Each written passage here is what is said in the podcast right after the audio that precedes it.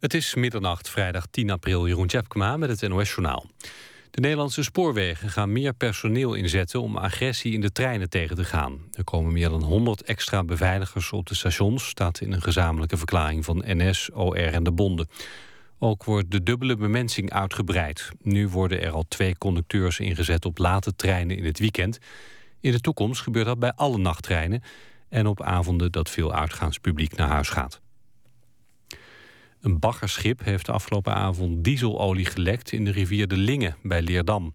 De politie raadt daarom alle activiteiten op en rond het water af. Op het water tussen Gellicum en Leerdam ligt een dieselspoor van een paar kilometer. De diesel is intussen ingedamd en de stroming van de Linge is stilgelegd. Ook zijn zijtakken van de rivier afgesloten. De diesel is op veel plaatsen te ruiken, maar er is volgens de gemeente Lingewaal geen gevaar voor de volksgezondheid.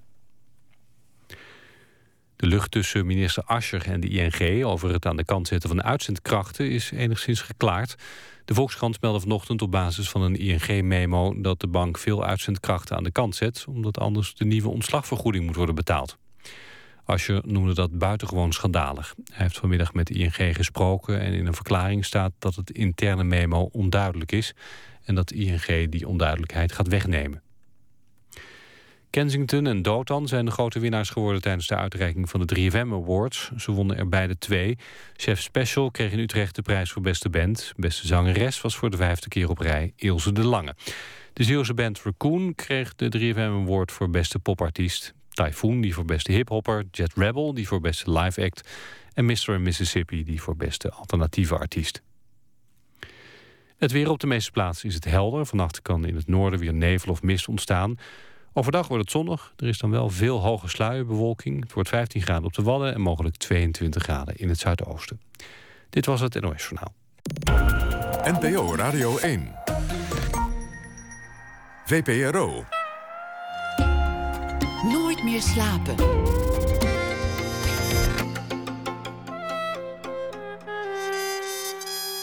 Met Pieter van der Wielen. Goedenacht en welkom bij Nooit meer slapen. Een opera die zich afspeelt in de Twin Towers op 11 september 2001. Is de tijd daar wel rijp voor? Daarover na ene. Dan ook een gesprek met Dick Matena, 's lands meest productieve striptekenaar. En met zijn vrouw, want ze werken samen. Onder meer aan de avonturen van Sammy en Nelen. Maar we beginnen met Sylvana Simons. Sylvana's Soul is de titel van een muzikale talkshow. Aanstaande zondag de eerste in de North Sea Jazz Club in Amsterdam. Een avond met van alles over muziek, samen met Dylan Lewis. Muziek, gesprekken over muziek en gewoon gezelligheid. De Nederlandse koningin van de R&B is ook wel eens genoemd, want muziek, en dan vooral soulmuziek en alles wat je daaronder zou kunnen scharen, loopt als een rode draad in haar loopbaan. Ze begon ooit als VJ, ze maakte vele radioprogramma's, presenteerde De Zwarte Lijst en ze presenteerde heel veel vanaf het North Sea Jazz Festival. Maar Sylvana deed nog veel meer, programma's voor RTL, grote shows, de tv-makelaar, talkshows, boekenprogramma's, columns. Ik schrik er een beetje van. Voor de Playboy. Je hebt ook boeken geschreven. Ja. Je doet aan coaching. En geboren in Suriname in 1971. Dat klopt, helemaal. Welkom, Sylvana. Dankjewel, Pieter. Wat ga je doen zondag? Wat gaat er gebeuren? Zondag de eerste editie van een nieuwe muzikale live talkshow. Sylvana's Soul Live vanuit de North Sea Jazz Club in Amsterdam. En dat is eigenlijk een beetje een wedergeboorte van een kindje dat 20 jaar geleden geboren werd op hetzelfde moment dat het muziekstation TMF tot leven kwam. En ik kwam binnen bij TMF na een aantal auditierondes en werd door de grote baas gevraagd: wat wil je hier eigenlijk gaan doen? En toen zei ik wil graag zwarte muziek op televisie gaan brengen. Want dat was er op dat moment helemaal niet. Ik herinner me dat ik toen de tijd altijd naar piratenstations moest luisteren om de muziek te horen waar ik van hield en waar ik mee opgegroeid was. Maar het was niet mainstream, zoals dat heet. En toen zei mijn baas: zwarte muziek, alle muziek is zwarte muziek. Nou, dat vond ik een hele mooie instelling, maar ik was het niet helemaal met hem eens. En zo zijn we een R&B-programma gaan ontwikkelen. En ik durf wel te zeggen dat dat programma behoorlijke impact had. Want zoals ik zei, tot die tijd was die muziek in ieder geval onzichtbaar, maar ook redelijk onhoorbaar.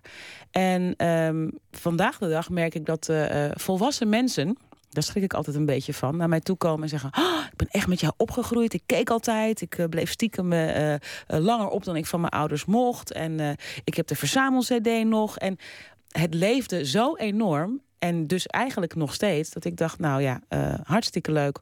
Om dat weer eens te gaan brengen. Ik was nog niet helemaal zeker van de vorm. Maar ja, ik geloof niet zo in toeval. Maar wel in momenten dat dingen samenvallen.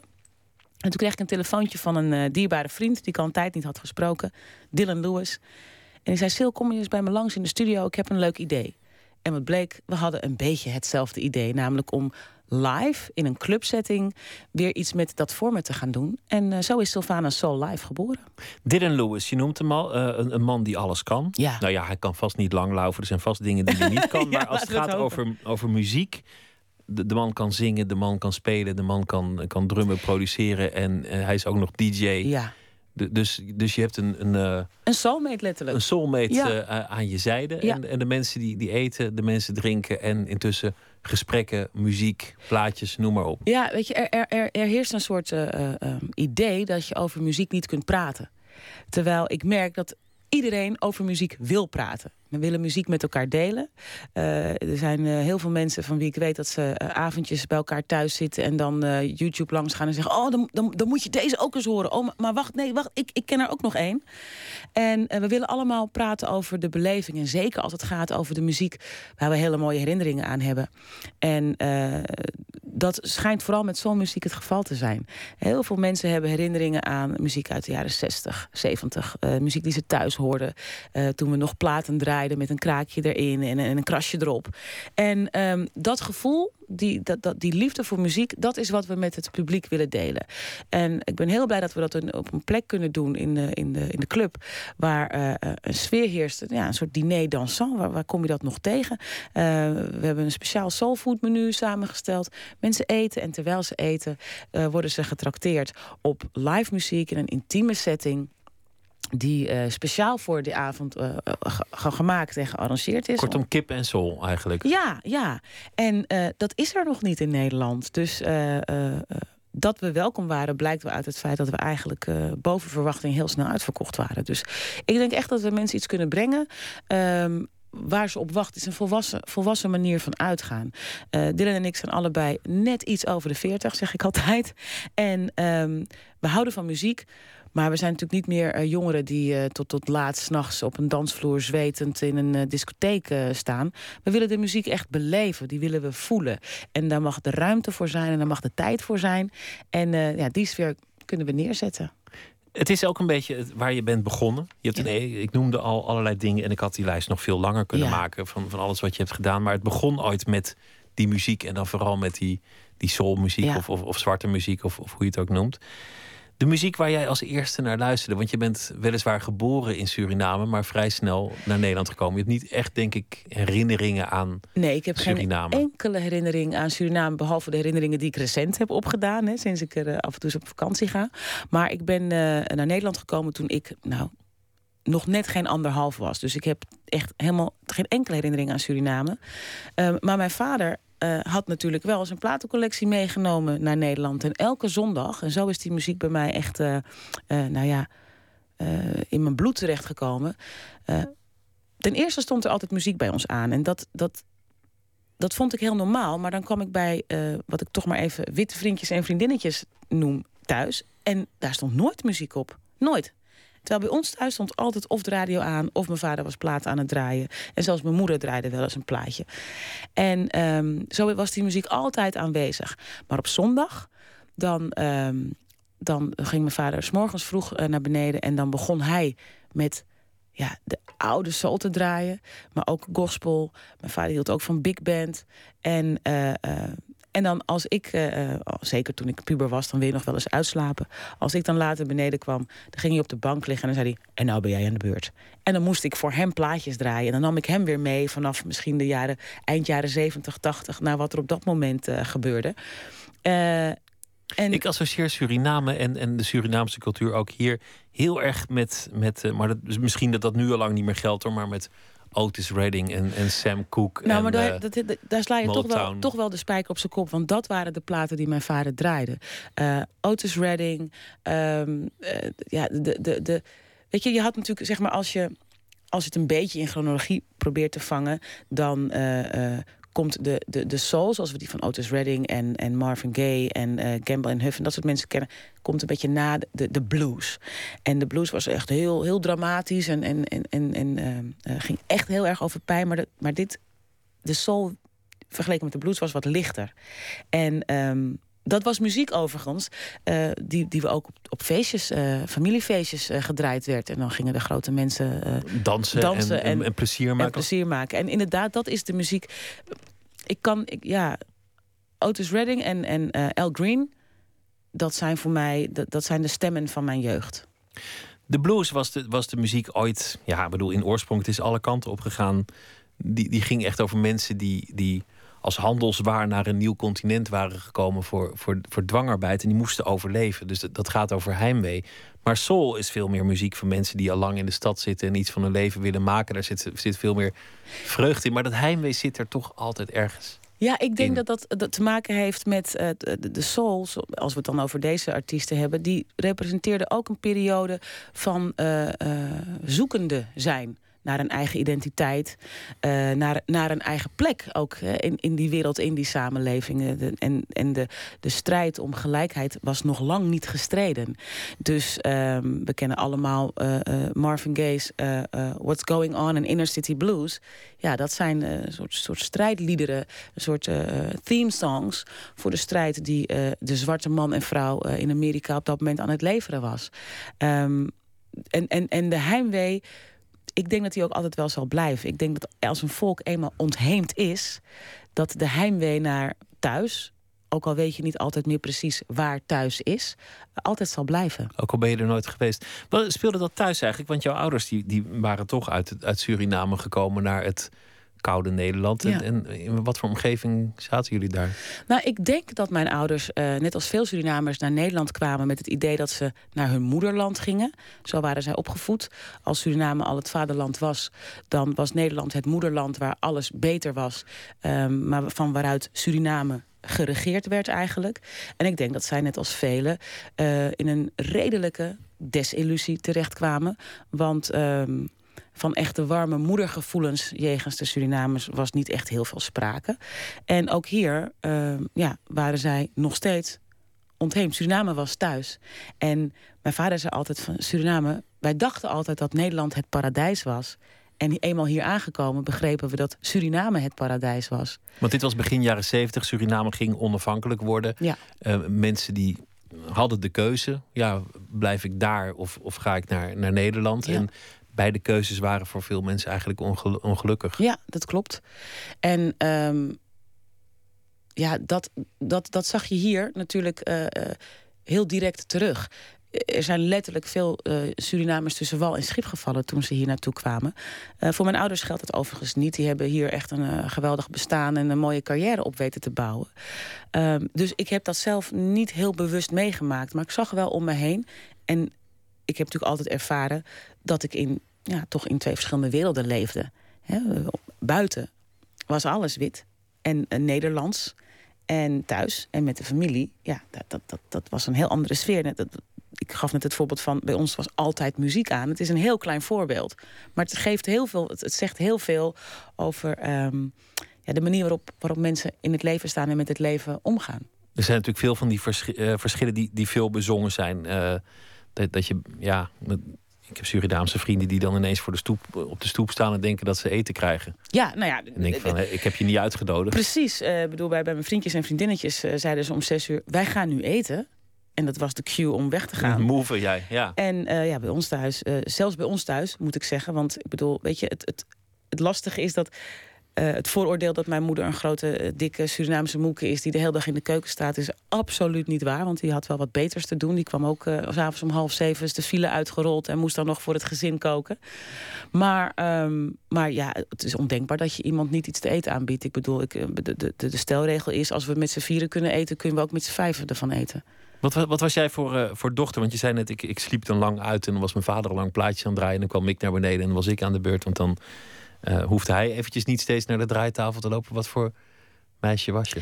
Ik was als klein meisje, als kind was ik volgens mij een heel schattig, lief, nieuwsgierig en spontaan meisje. Ik knoopte op straat met iedereen gesprekken aan. Ik stelde altijd iedereen vragen. Ik interviewde de buschauffeur als ik de bus binnenstapte. Dan ging ik vragen of hij het werk leuk vond en waarom hij in zo'n grote auto reed. En ja, een heel spontaan en vrij kind. En als puber was ik echt wel een rebel. Daar had ik heel erg de behoefte om eigenlijk overal tegenaan te schoppen. En heel erg mijn eigen pad te vinden. Want ik denk, maar dan praat ik voor mijn ouders. Ik denk dat mijn ouders altijd heel erg hun best hebben gedaan. En zich goed hebben gevoeld bij het aanpassen en het inpassen. En voor mij was dat niet een vanzelfsprekendheid. Ik wilde heel erg, als mensen mij vroegen wat wil je laten worden, dan zei ik altijd mezelf. En daarmee bedoelde ik wil mijn eigen passie vinden, ik wil mijn eigen pad vinden. En ik had natuurlijk ook de luxe dat ik dat kon doen. Goed antwoord zeg, wat wil je later worden mezelf? Ja, dat heb ik altijd heel sterk gevoeld. Dat is een goed antwoord, maar dat levert ook wel een continue zoektocht op. Nou ja, wie ben je dan als je jezelf wil worden? Wat betekent dat dan eigenlijk? En dan eerst schoppen, want dan weet je vast wat je niet wil worden. Precies. En ik keek naar mijn ouders en ik dacht, elke dag na kantoor van 9 tot 5. Mijn moeder ging 's morgens om 5:15 de deur uit. En ze was 's avonds om 6:15 weer thuis. En ik dacht, dat nooit. Dat wist ik al heel jong. Maar je bent ook heel jong uit huis gegaan. Ja. 15 was je of zo? Ja, klopt. Omdat ik zo'n rebel was. En ik was een product van alleen al bijvoorbeeld het Nederlandse schoolsysteem, waar je en jij en jou de tegen leraren. En als ik thuis kwam, was daar die typisch Surinaamse hiërarchie en autoriteit. En moest ik u zeggen tegen mijn ouders. Nou, daar begreep ik helemaal niks van. Want mijn vriendjes en vriendinnetjes hoefden dat allemaal niet. Ik ben heel streng opgevoed. Ik mocht niet met jongens praten. Ik mocht niet uit. Ik mocht eigenlijk voor mijn gevoel niks. Ik weet nog dat mijn vader op een dag de legendarische woorden sprak voor de zoveelste keer. En als het je niet bevalt. Dit is mijn huis, hier gelden mijn regels. En als het je niet bevalt, dan ga je maar weg. En toen dacht ik, hey, okay. Dat is een goed idee. En dat heb ik gedaan. En ik wens het geen ouder toe. En ik wens het eigenlijk ook geen kind toe. Maar ik heb dat wel gedaan. Waar ben je dan naartoe gegaan? Ik ben in eerste instantie naar familie gegaan. Dus dat was best veilig. Maar uiteindelijk heb ik mijn eigen pad gevonden. En ben ik via allerlei begeleidkamer wonen, projecten en zo op mezelf gaan wonen. En heb ik mijn eigen leven vormgegeven zoals ik dat wilde. Al Green, je noemde hem al. Ja. Een van de mooiste stemmen ooit. Alle grote hits kennen we eigenlijk wel. Maar we hebben iets wat recenters uit 2008. Een nummer met de titel Too Much.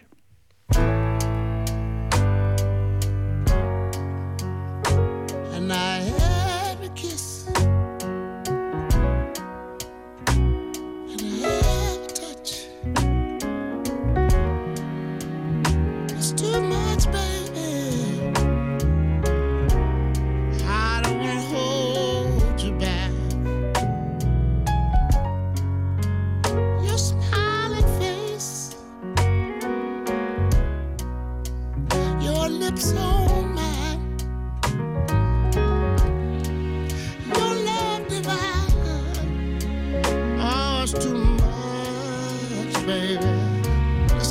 Saying that it's too much, too much for me. Come on now. Oh, baby, too much, baby. Too much for me. I gotta say it. Ooh, your smiling face. Your lips are mine. Talking about a love divine. It's too much. Oh, every day be like Sunday. Your smile is something I can't find. It's just too much. I love you too much. I can't keep on.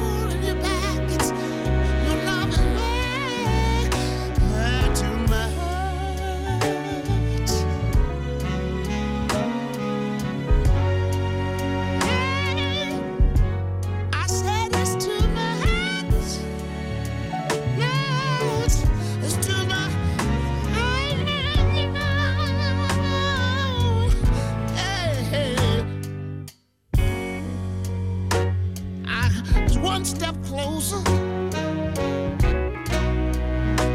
to your arms of mine. I feel your love so divine. It's just too much.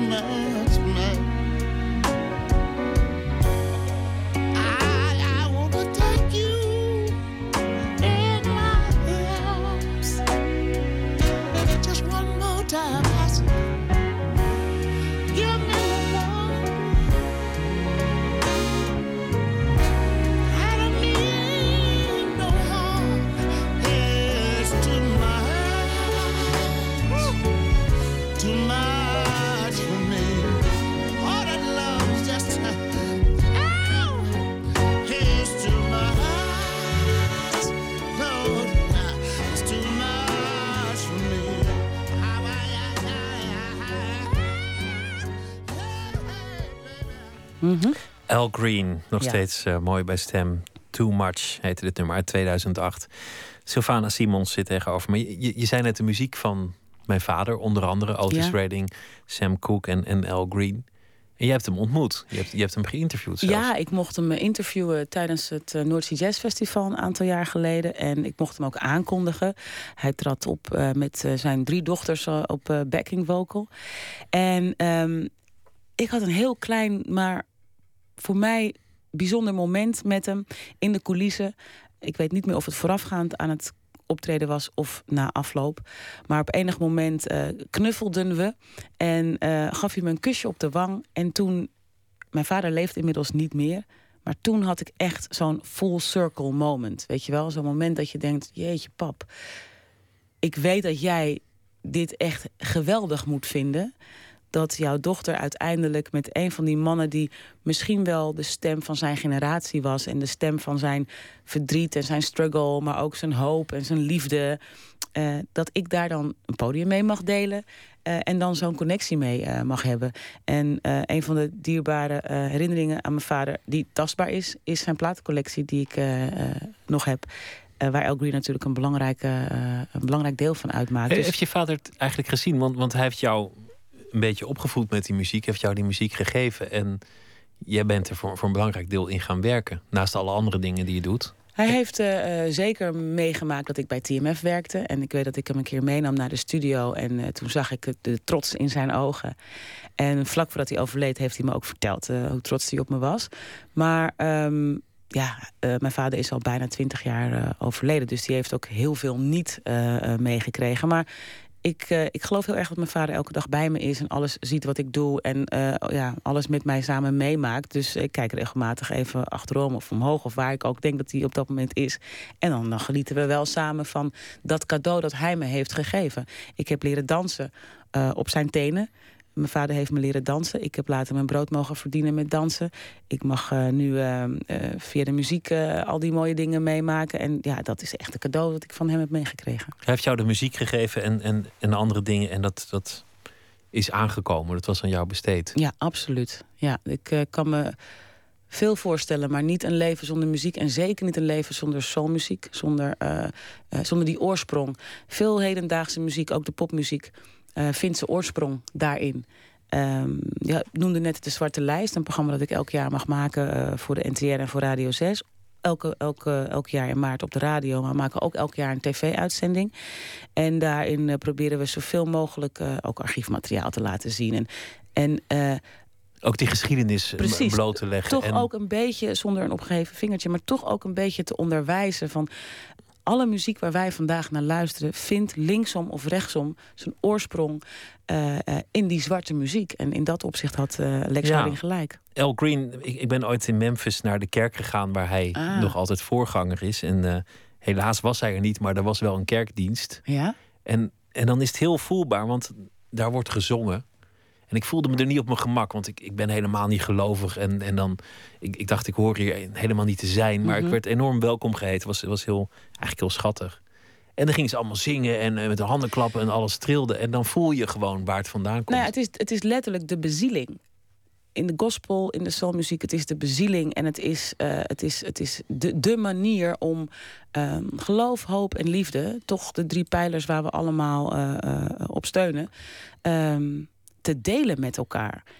En ik ben ook niet iemand van de kerk, maar als ik in de kerk ben en er wordt gezongen en het komt vanuit de ik wijs naar mijn buik, naar mijn chakra.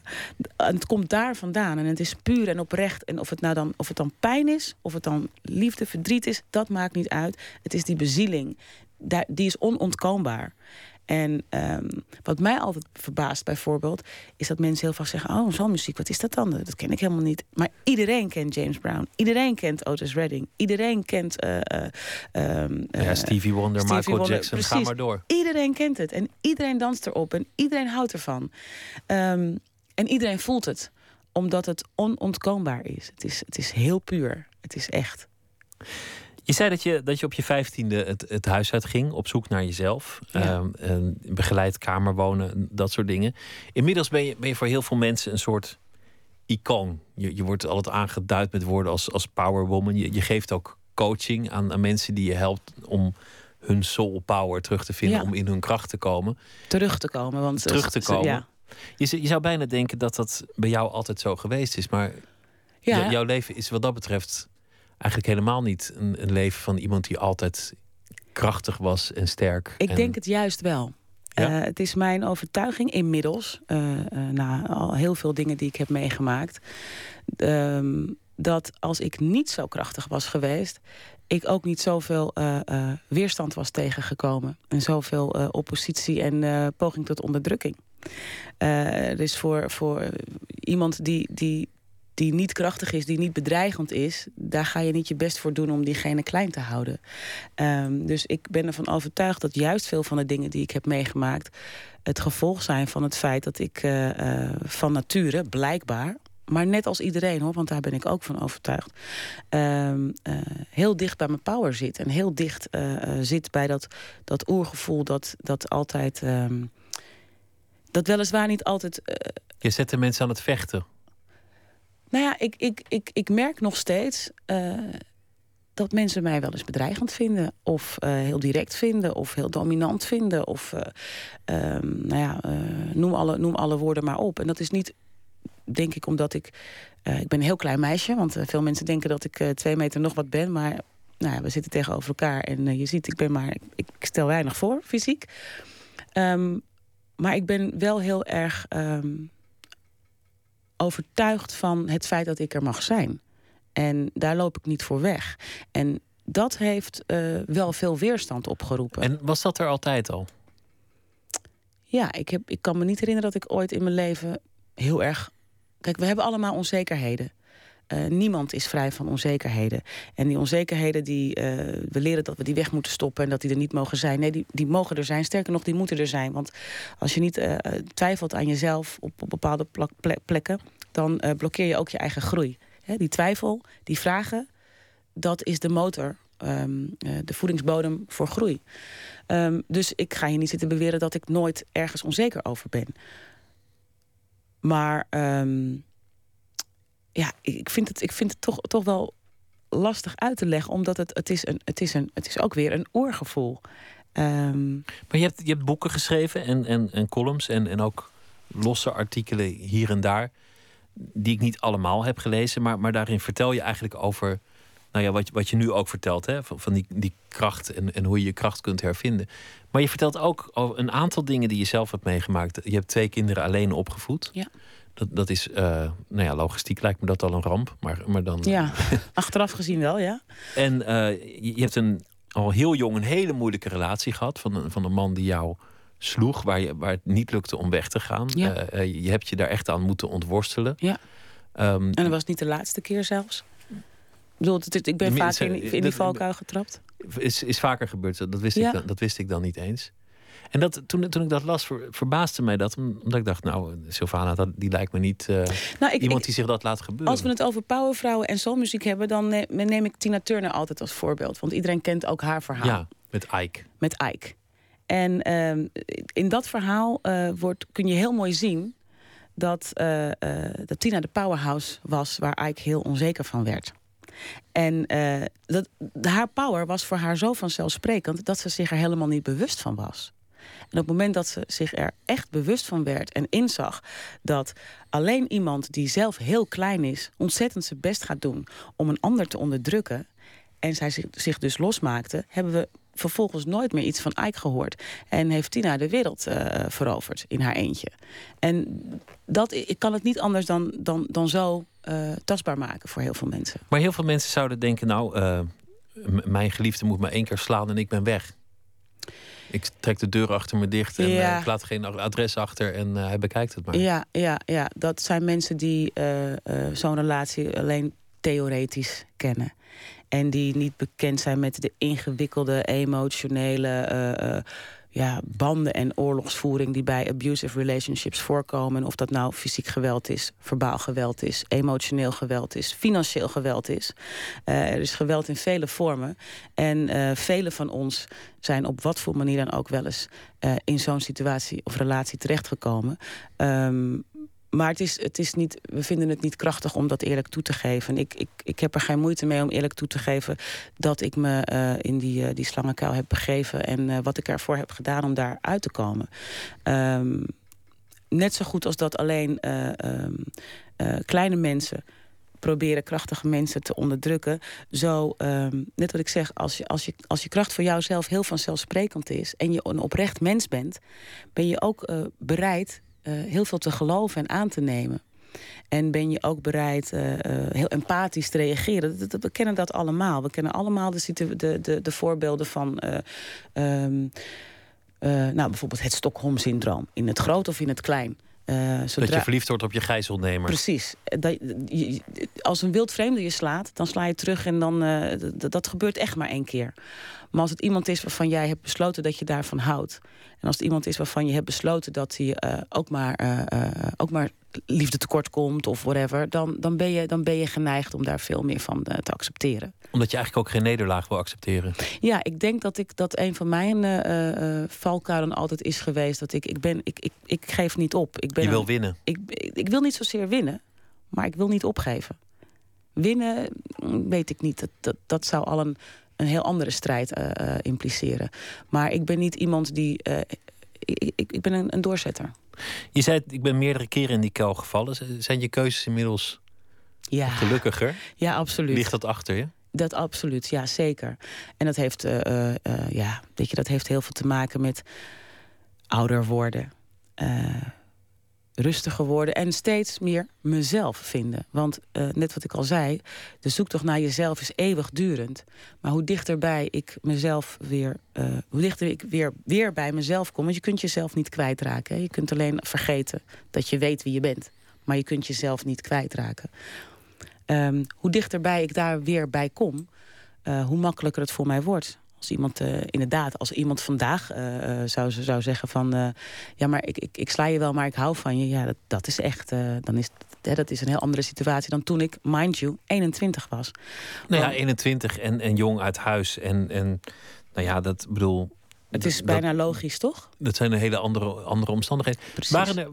Wat heeft je daar uiteindelijk uitgetrokken? Want je hebt best wel moeilijke momenten meegemaakt. Ook een zelfmoord van een ex-geliefde. We hoeven niet helemaal alle ellende in. Want het is ook lang geleden. Maar wat heeft jou er toen uitgetrokken? Had je een soort gedachte of een soort tegelspreuk die je... die je voor ogen hield? Wel een soort tegelspreuk. En dat is... als ik sterk genoeg ben om dit te ondergaan, ben ik zeker sterk genoeg om dit achter me te laten. Dat is ook zo, denk ik. Ja. Je carrière ging intussen heel veel kanten op. En eigenlijk ook best wel wonderlijke kanten. Het is voor buitenstaanders soms best moeilijk te volgen waar het allemaal naartoe ging. Van grote shows met verlichte trappen en muziek tot een meer consumentenprogramma. En dan ineens een boekenprogramma. En dan weer die soulmuziek. En dan... schrijven. Nou ja, je zegt het is voor mensen, maar ik zeg altijd het is voor bepaalde mensen. Het is voor mensen die het idee hebben dat je maar in 1 of 2 dingen interesse kunt hebben. Misschien moeilijk te begrijpen. Of het is moeilijk te begrijpen voor mensen die denken dat je maar in 1 of 2 dingen goed kunt zijn. Misschien moeilijk te begrijpen. Maar voor mij is het logisch. En op dit moment in mijn leven doe ik ik weet niet hoeveel verschillende dingen. En ik ben nog nooit zo blij geweest. Want dat voelt voor mij als vrijheid. Alles waar mijn hart sneller van gaat kloppen, dat wil ik doen. En of dat nou, dat past misschien niet in een gebaand pad. Maar dat is nou juist wat ik nooit gewild heb, het gebaande pad. Dus voor mij is het heel vanzelfsprekend. Ik hou van muziek, ik hou van dansen, ik hou van lezen. Ik hou van schrijven. Waarom zou ik niet al die interesses verwerken in wat ik elke dag mee bezig ben? Maar heb je ook, het moeten ook af en toe moeilijke momenten zijn dat je denkt, goh, nu houdt dit op, of ik weet niet wat ik dit dan... Ik bedoel, je hebt toch ook op een gegeven moment dat je denkt, ik zit met 2 kinderen thuis, de huur moet betaald worden en ik weet nog niet wat ik volgend jaar ga doen. Nee, ik heb dat, tuurlijk heb ik wel eens, ik heb wel een periode in mijn leven gehad dat ik zo gedreven was dat ik wel dacht van, oh jee, over 9 maanden staat er nog niks in de agenda. Maar dat is ook een tijd geleden hoor, want zo leef ik mijn leven vandaag ook niet meer. Maar ik heb, zeker wel onzekere tijden gekend. Maar ik heb altijd geweten, ik bedoel, ik zei net, ik hou van dit, ik hou van dat, ik hou van zus, ik hou van zo. Ik hou vooral van creëren. Dus ik creëer mijn werk. Ik creëer de dingen waar ik blij van word, waar ik geld mee kan verdienen.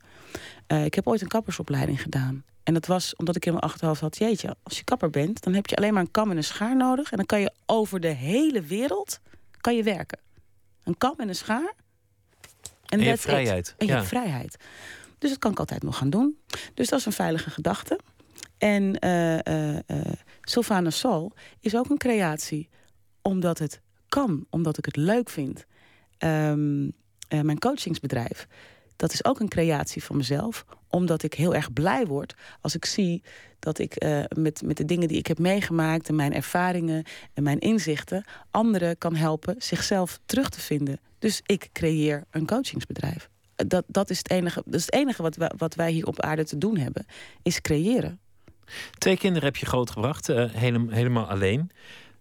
Dat lijkt me, nou ja, ik zei min of meer gekscherend, maar het is gewoon waar. Logistiek een ramp, maar het lijkt me ook, als je jong bent en onzekerder dan nu, of in ieder geval minder zeker over wat je wel moet doen en wat niet in het leven. En je hebt verantwoordelijkheid over, nou ja, in eerste instantie 1 kind. Heeft je dat nooit benauwd om zoveel verantwoordelijkheid te hebben? Nee, zeker niet. En ik denk dat mijn kinderen, zeker mijn oudste, ook voor een groot gedeelte mijn redding is geweest. Want ik zat in een situatie waarvan ik dacht, ik wil dit mezelf niet aandoen, maar ik kan dit zeker mijn kind niet aandoen. Want ik moet mezelf bij elkaar rapen, al was het maar voor die kleine. Absoluut. En kinderen brengen regelmaat en kinderen brengen weliswaar verantwoordelijkheid. Maar dat is ook wel eens goed. He, om verantwoordelijkheid te hebben en te moeten zorgen dat de huur betaald wordt en er op tijd eten op tafel staat. Dat is ook een goede motivatie om elke dag je bed uit te komen en te gaan creëren. Dus ik heb het nooit als benauwend ervaren. Het is heel vaak een uitdaging geweest. Logistiek kun je organiseren. Zeker op het moment dat je zoveel creëert dat je leuke inkomsten hebt. Zeg maar. Ben je ook bezig met hoe zij jou zien? Omdat je best wel je vader net aanhaalt als een voorbeeld. Zij groeien voornamelijk op met jou als voorbeeld, als moeder, als ouder. Nou, ik ben niet de moeder die heel graag per se iets wil zijn, iets wat gegoten is. Maar misschien ook wel iets niet zijn. Misschien dat je ook soms denkt van, ik moet nu sterk zijn, want anders zien mijn kinderen me zo en ik wil niet dat ze me later zo zien. Ik heb wel, ik denk dat elke ouder dat wel herkent. Dat ik heb wel momenten gehad dat ik dacht, ik moet sterk zijn. Maar ik heb ook weer geleerd dat ik mijn kinderen een groot plezier doe door mijn kwetsbaarheid met ze te delen. Want we denken allemaal dat kracht het tegenovergestelde is van kwetsbaarheid. Maar in kwetsbaarheid zit echte kracht. En je kwetsbaarheid laten zien, want dan ben je zo groot dat je niks hoeft te verhullen. Ja. Ik zeg altijd, I have no shame in my game. Ze zijn inmiddels al natuurlijk een dagje ouder, de kinderen. Die hebben waarschijnlijk al een brommer. Ja, zeker. Ja. Ja. De jongste is bezig met het halen van haar rijbewijs. Dus zo oud zijn ze al. En de muziek die zij luisteren, wordt dat voor jou, brengt dat jou ook weer op nieuwe dingen? Ja, ik maak wel regelmatig kennis met muziek via hen. En soms ken ik die muziek wel, maar ben ik daar niet echt heel erg geïnteresseerd. Maar wat ik wel heel erg leuk vind, is dat zij, net als ik vroeger, ook wel vaak op zoek gaan naar de bron achter de muziek waar ze naar luisteren. Dus dan krijg ik opeens de vraag van, mam, hoe spel je Aretha Franklin eigenlijk? Want dan wordt dat ge-YouTubed. Dat vind ik wel heel erg leuk. Oh, dat is op de goede weg als de Aretha Franklin is. Ja. Maar dat is niet alleen aan mij te danken. Dat is ook te danken aan een hele jonge generatie, nieuwe generatie muzikanten en artiesten die tribute blijven brengen aan de bronnen waar zij ook weer mee zijn opgegroeid. Want Beyoncé zingt een cover van Etta James. En dan zeg ik tegen mijn dochter, oh, dat is eigenlijk van die en die. En dan zegt mijn dochter, mam, dat wil ik echt niet weten. Maar vervolgens gaat ze toch, omdat ze geïnteresseerd is in Beyoncé en haar muziek, gaat ze toch op zoek naar, hey, wie is die Etta James dan? Hoe komt Beyoncé daarbij? En zo blijft ook, denk ik, de jonge generatie ook weer kennis maken met wat voorging. En wat bijvoorbeeld terug blijft komen, we hadden het net over Al Green, dat die muziek, die gospel daarin zit. Waar het ook heel vaak over gaat, is het vertellen van verhalen. Ja. En dat hoor je heel erg terug bij Jill Scott, vind ik. Dat is echt een vrouw die een verhaal vertelt, veel meer dan iets anders. Absoluut. En dan met die prachtige stem van... Ja, en ze heeft ook iets te vertellen. En als je het hebt over powervrouwen... Jill Scott kwam uit met een debuutalbum dat overliep van romantiek en hoe gelukkig ze was en noem het allemaal op. Dat heeft ze met de wereld gedeeld. En de consequentie was dat toen die romantiek in haar leven over was en het allemaal niet zo roze geur maneschijn bleek te zijn, ja, daar sta je dan met je verhaal. En dat is ook weer de kracht van kwetsbaarheid. Want ja, dan moet je dus ergens toch weer de kracht vinden om je kwetsbaarheid te vertalen naar nieuwe muziek en met een nieuw album te komen. Alles wat echt is, is mooi. En dat zijn eigenlijk haar sterkste werken. Dat ze vertelt over alle ellende waar ze in terecht is gekomen en ook alle leuke dingen. Maar dat geldt, ik denk dat voor alle, als ik jou 5 tot 10 soulplaten vraag van, wat doet nou echt wat met je? Dan zijn dat allemaal verhalen die eerlijk over pijn praten, die eerlijk over heartbreak praten, die eerlijk over verkeerde keuzes praten, die eerlijk zijn en die zeggen, oh, dat deed zo'n zeer, maar ik ben er overheen gekomen. En de zwakte of het falen zit niet in het feit dat je een verkeerde keuze maakt. De kracht zit in het feit dat je die verkeerde keuze overkomt. Dat je hem accepteert, dat je hem you own it, dat je hem je eigen maakt, dat je er verantwoordelijkheid voor neemt. En dat je vervolgens dat ook overwint. En dat Jill Scott is daar een prachtig voorbeeld van. We gaan luisteren naar Jill Scott met het nummer You Don't Know.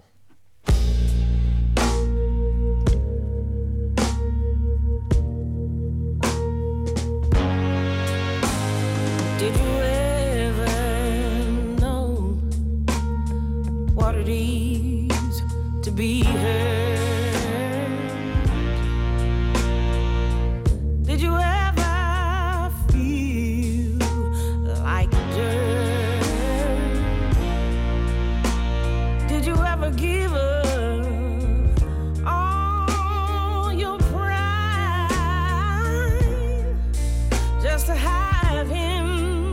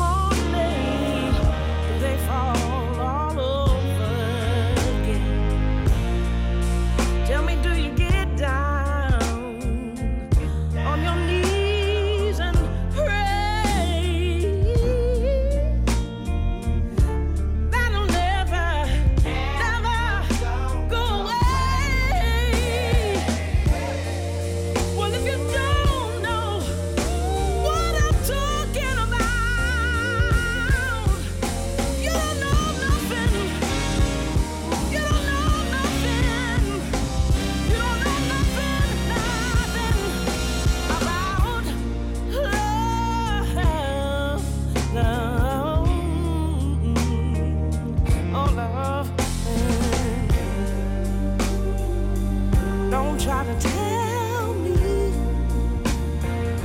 that I'm out of my mind, 'cause anywhere the man goes, I'll be right behind.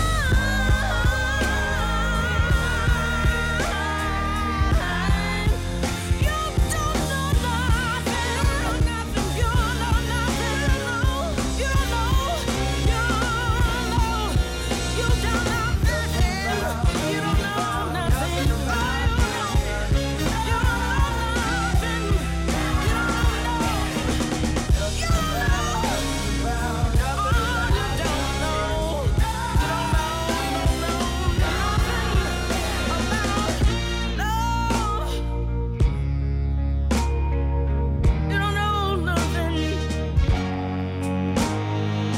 about love.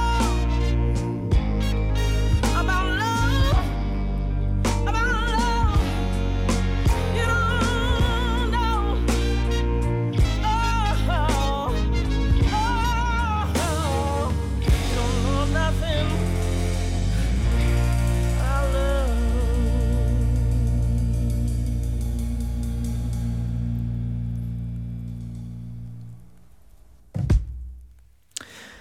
Jill Scott. Dit klinkt toch alsof het 50 jaar geleden is opgenomen. Ja, mooie warme klank. Ja. En niet al te opgepompt. Ja. Een neiging die nog wel eens bestaat Ja. in de muziek. Het is leuk wat je vertelt, dat het steeds gaat over die geschiedenis die terugkomt. Als je naar Jill Scott luistert, dan raak je vanzelf geïnteresseerd in... nou ja, noem maar iemand. Ja, ik weet dat ik in de jaren 80 kennis maakte met hip-hop. En via de hip-hop weet ik dat een hele generatie kennis heeft gemaakt met jazzmuziek. Omdat ze die pianoloopjes... Omdat dat gesampled werd. Ja. En dan zeiden critici, ja, het is allemaal gesampled. Of het zijn allemaal covers. Maar het is een manier om de muziek levend te houden. Om die verhalen levend te houden. Om de artiesten levend te houden. Heel veel van die muziek gaat eigenlijk... over een soort lotsbestemming. De blues is overleven, want je bent de vroegste blues dan. Ja. Want je bent ergens neergedonderd op een plantage. Ja. En dat, ja, je moet iets. Je moet je ergens aan vastklampen. Maar ja, later is het natuurlijk alle kanten opgegaan. Maar toch heeft heel veel van die muziek ergens te maken met je plek vinden in de wereld. Ja. Samen. Het hoeft niet alleen te zijn, maar... Uiteindelijk is het, of je naar de stad gaat of dat je naar het noorden trekt. Heel veel van die muziek die reist mee met de mensen die het maken. Ja, en dat is denk ik omdat muziek kan altijd en overal. Het is altijd jouw persoonlijke beleving. Muziek is van jezelf. Wat je erbij voelt en bij denkt is enkel en alleen van jou. Maar je kunt het met iedereen delen. En... muziek is bijna als een kaars. Je kunt heel makkelijk ook een kaarsvlammetje aansteken... en een kamer verlichten. En nogmaals, ik val een beetje in herhaling... maar het is onontkoombaar als je iets hoort... en je linkerpink begint uit zichzelf mee te doen met de beat... dan ben je dus al geraakt. Dan hebben ze je te pakken. Dan hebben ze je al te pakken. Je kunt er niks aan doen. Je zit in de auto. Je zingt de stomste liedjes mee. Omdat ze op de een of andere manier beklijven. En dan maakt het niet uit wie die muziek gemaakt heeft. Waar die muziek vandaan komt. Er is een mooi gezegde. Als je gelukkig bent, hoor je vooral de melodie. En als je verdrietig bent, dan hoor je vooral de tekst. Maar ergens tussen een van die twee grijpt het je. Je vertelde over die geschiedenis. Ik heb de indruk dat jij de laatste jaren zelf... je steeds meer betrokken voelt bij de geschiedenis... bij de oorsprong van waar jij vandaan komt... waar de mensen van Suriname vandaan komen... Ja. Met identiteit. Dat die thema's zich op de een of andere manier... heel erg jouw leven ingeslingerd hebben. Ja. Volgens mij ben je daar nu veel meer mee bezig... dan 10, 15, 20 Absoluut. Jaar geleden. Ik heb er nu meer tijd voor om ermee bezig te zijn. En het is denk ik ook wel een logische ontwikkeling. Want inderdaad, ik ben nog steeds met mezelf. Nog steeds op reis naar mezelf. En, dat kun je een heel leven zijn. Dat zul je een heel leven zijn. Anders, ik gun. Dat is de bedoeling, denk ik, dat je dat een heel leven bent. En dus kom ik op een punt in mijn leven dat ik niet anders kan dan om te begrijpen wie ik vandaag ben, wie mijn vader was, wie mijn moeder is. Ik kan niet anders dan op zoek gaan naar, ja, waar komen ze eigenlijk vandaan?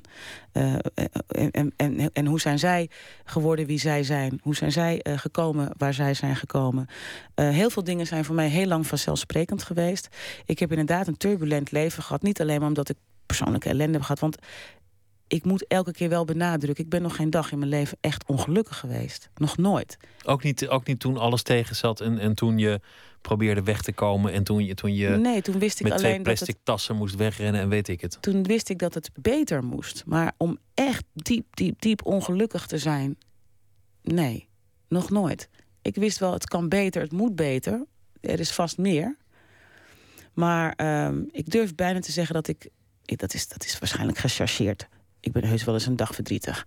Maar ongelukkig, dat is bijna alsof je jezelf vertelt dat je ongelukkig bent. Het is bijna alsof je daaraan toegeeft. Ja, zo voelt het wel een beetje. Maar hetzelfde geldt voor geluk.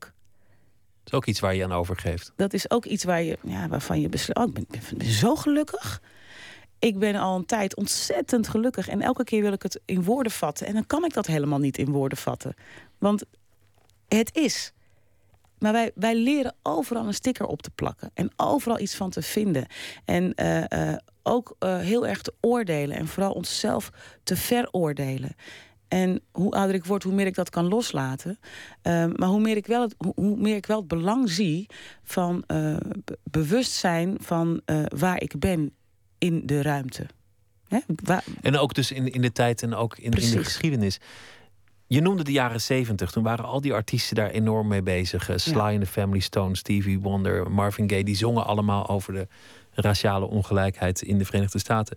Het is nooit helemaal weg geweest als thema. Maar het lijkt alsof het nu, en dan bijvoorbeeld alleen al dit jaar, veel meer aan de orde is, ook in Nederland, dan ooit tevoren. Ja, wat er gebeurd is, zijn natuurlijk een aantal dingen gebeurd. A, social media. We weten veel meer, we zien veel meer, we delen veel meer. Er is dus een filmpje die laat zien wat er gebeurt met een agent. Precies. En een jongen. Dat staat binnen het uur op Facebook, op Twitter. Mensen kunnen reageren op elkaar. We worden boos, we kunnen onze verontwaardiging delen met elkaar. Dus in dat opzicht zijn we bewuster. Dat heeft ook te maken met het feit dat we zien niet alleen wat er gebeurt, we zijn ook bewuster van onze kracht. We zijn steeds bewuster van het feit dat we als consument heel veel macht hebben, bijvoorbeeld. Maar ook als groep, als bevolkingsgroep. We hebben gezien vorig jaar in Ferguson dat mensen niet langer lijdzaam ondergaan, maar opnieuw, net als bijvoorbeeld in de jaren 60... elkaar weer opzoeken om samen, ja, van zich te laten horen, in opstand te komen. En zich te organiseren. Zie jij voor jezelf een taak, want het is een woord waar iedereen meteen een beetje van gaat roggelen als je het op ze plakt. Maar zie je jezelf als een rolmodel in die zin? Denk jij van, goh, ik ben eigenlijk iemand die zich hierin moet uitspreken nu? Nou, ik ben iemand die zich hierin kan uitspreken. Ik heb een publiek. En het woord rolmodel heb ik jarenlang heel veel moeite mee gehad. Want het impliceert... Dat heeft iedereen die het opgeplakt krijgt? Ja. Omdat het ook, het houdt ook meteen een beperking in, namelijk. Van rolmodellen wordt het een en ander verwacht. En dat betekent dat je aan die verwachting moet voldoen. En dat dan ben je weer niet vrij. Daar was het net allemaal begonnen. Precies, dus dat heb ik altijd heel vervelend gevonden. Maar ik realiseer me wel dat ik een publiek heb. En dat mensen naar mij luisteren. En dat mensen iets van mij vinden. En dat mag positief of negatief zijn, dat geeft niet. Maar ik heb wel een bereik. En ik zie geen enkele reden voor mezelf. Maar eigenlijk voor helemaal niemand, om zich niet uit te spreken voor waar hij of zij voor staat. En er zijn een aantal thema's die mij persoonlijk raken. En ik kan echt geen enkele reden bedenken waarom ik daarover mijn mond zou houden. Dus als het gaat over seksen, seksualiteit, ras en racisme en discriminatie, dat soort dingen. Ja, waarom zou ik daar niet over praten? Als dat jou bezighoudt en het thema dient zich aan en je hebt een microfoon waar je door kunt spreken, dan moet je dat gewoon doen, toch? Of een Facebookpagina, of een Twitter-account, of whatever. Een spreekwoordelijke microfoon dan, in vele gevallen. Ja, en ik ben heel benieuwd waarom, als iemand mij zou kunnen uitleggen van dat kan ik niet. Nee, iedereen kan dat. Er is geen enkele reden to play small, om niet... weet je, je hebt ook mensen die ervoor kiezen om het niet te doen, omdat ze denken, nou, ik haal me wat op de hals, of ik heb er misschien geen zin in, of ik kies ervoor om mij op andere manieren te profileren. Dat mag. Niemand is iets verplicht, maar er is geen... er is wel eens, je kan een persoonlijke reden hebben waarom... laat ik het een voorbeeld geven. Ik praat graag in voorbeelden. Ik kreeg een berichtje van een dame, die stuurde mij een berichtje via Facebook, een inboxje. En die zei, Sylvana, ik ben het zo eens met de dingen die je post, maar ik deel ze niet, want ik heb een bedrijf. En ik ben net begonnen met mijn bedrijf. En moet daar toch een beetje... Ik wil daar een beetje voorzichtig in zijn. En toen stuurde ik haar terug, ja, maar dat vind ik een absolute legitieme keuze. Wie ben ik om er wat van te vinden?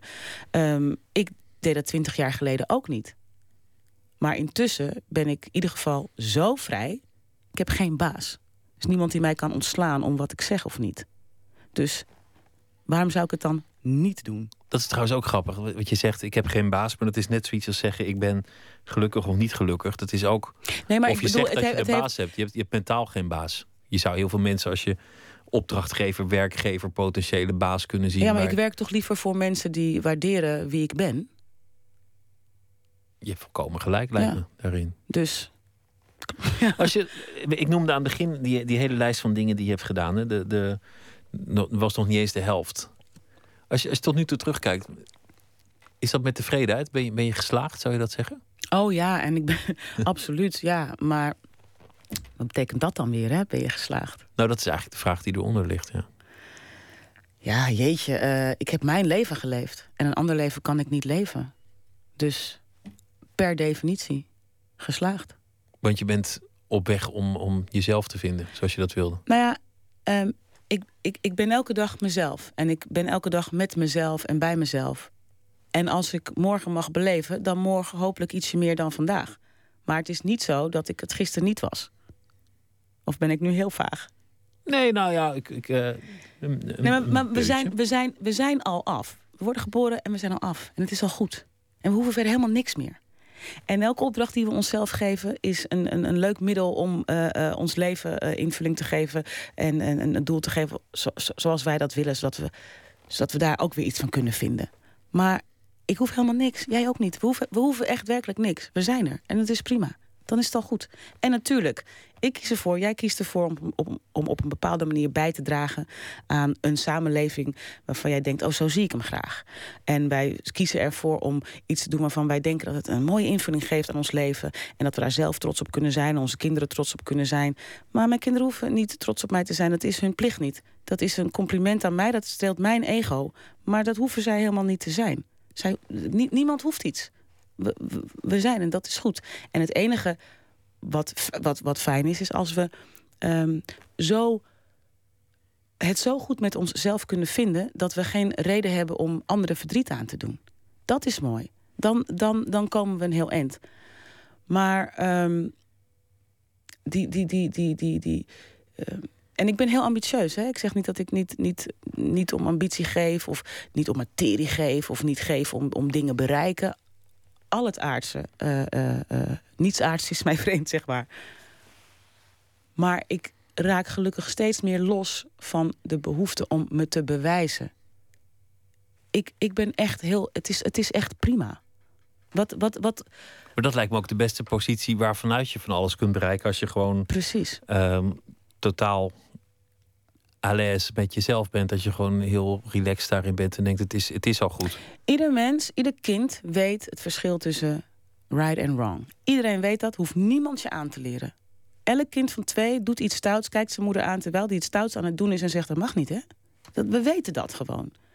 En als dat je kompas is en je bent, wat wil je dan nog meer?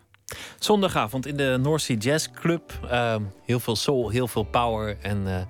Sylvana samen met Dylan Lewis. Ja, en mag ik even zeggen dat het is natuurlijk uitverkocht... maar voor de mensen die er dus niet bij kunnen zijn... ze kunnen het live volgen via de stream op de Facebookpagina van Sylvana's Soul Live. Sylvana's Soul Live op Facebook en je kunt live erbij zijn aanstaande zondag. Wens je heel veel plezier en heel veel muziek. Dank je wel. Heel veel pret Dank aanstaande voor het mooie zondag. Gesprek.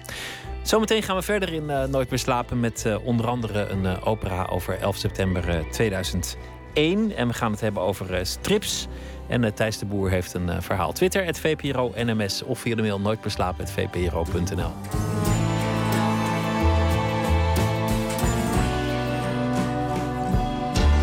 Op Radio 1, het nieuws van alle kanten.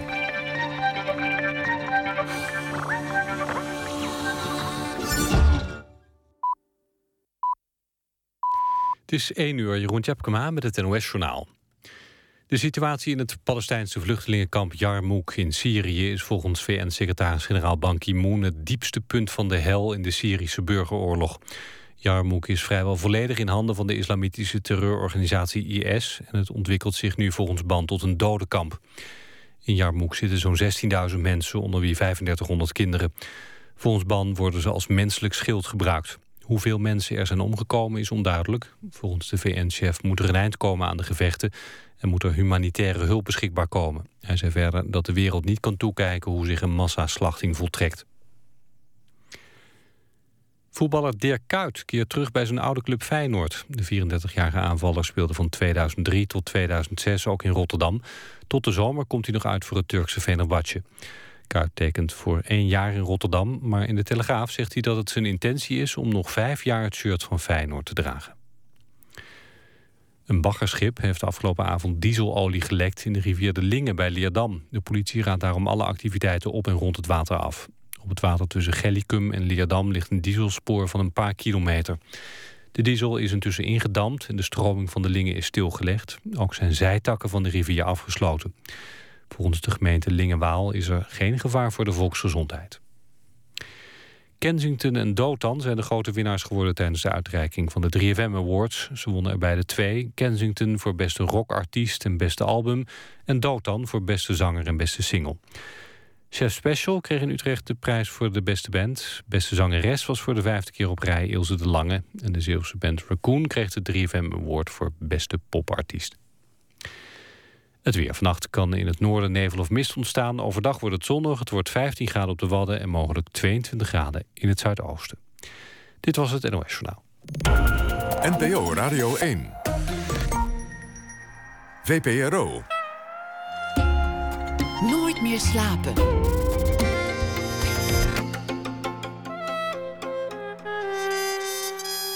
Met Pieter van der Wielen. U luistert naar Nooit meer slapen. Thijs de Boer is schrijver van verhalen. Deze week schrijft hij elke dag een verhaal dat hij 's nachts voordraagt. Hij publiceert onder andere in de tweede ronde Hollands Maandblad, Tirade en Passionaten. En heeft ook een eigen verhalenbundel geschreven. Vogels die vlees eten. Goedenacht, Thijs. Goedenacht, Pieter. Vertel eens over de afgelopen dag. Het was lekker weer. Nou, en, zeg dat. Ik hoorde dat het morgen nog mooier weer ging worden. Dus... Ja, en dan was meteen de vraag, was dit al rokjesdag? Ja, ik heb er niet veel gezien. Maar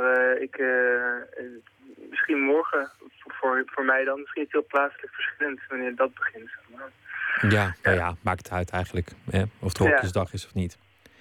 En in de wereld, wat is je opgevallen in het nieuws? Wat heeft je geïnspireerd vandaag?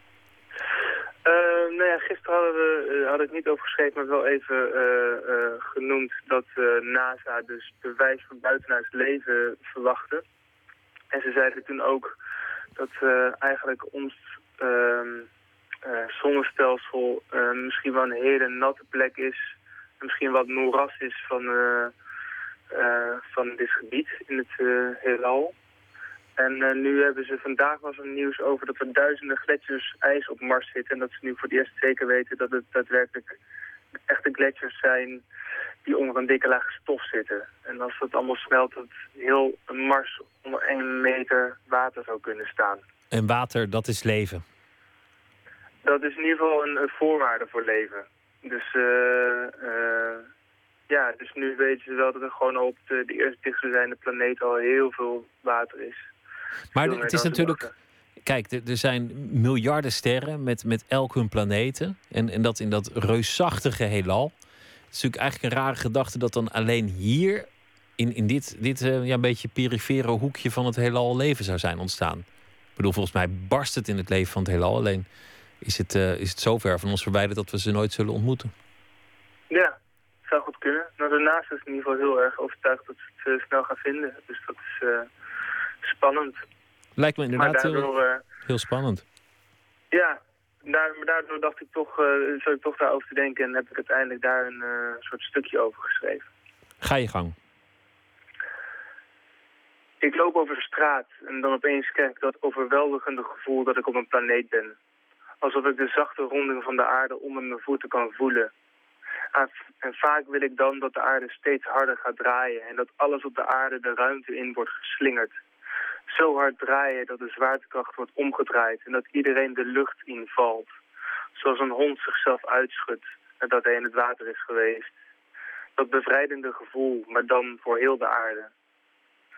Soms wil ik dat ik een astronaut ben en dat ik dan zweef de zwarte ruimte in en kijk en denk, dus dit is waar die God leeft waar iedereen het over heeft. En dat ik dan terugkom op aarde en dan tegen alle mensen die me vragen hoe het was, dat ik dan zeg dat ik dat gedacht heb. God die op elk moment een komeet kan sturen wanneer hij verveeld is. Zoals hij verveeld raakte van de dinosaurussen die echt helemaal niets interessants deden.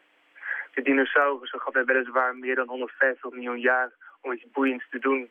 Maar misschien is zijn geduld de tweede keer wat sneller op. En wanneer de aarde harder gaat draaien, dan zal ik eerst langzaam de lucht in vliegen en daarna de ruimte in zweven. En ondanks dat ik weet dat het niet zal werken, weet ik zeker dat ik zwembewegingen zal maken om te proberen mezelf te verplaatsen. En dan zien we alles wat op de aarde stond langzaam de ruimte in vliegen. Mensen, geliefden, dieren, auto's, huizen en gebouwen. En we zullen alles kunnen zien, maar niets meer aan kunnen raken. En alles wat zweeft steeds verder uit elkaar. En alles wat zweeft gaat steeds verder uit elkaar en wordt steeds kleiner. We zullen zweven door de ruimte van alles afscheid moeten nemen. Langzaam steeds verder van alles wat ons lief is. Als een uitdijend universum. Een mooie beschouwing over de gedachte dat er ander leven zou zijn. Het zou een heel mooi moment zijn, hè? Ander leven. Al was het maar een amoebe, al was het maar een bacterie. Dat op zich zou al natuurlijk enorm nieuws zijn.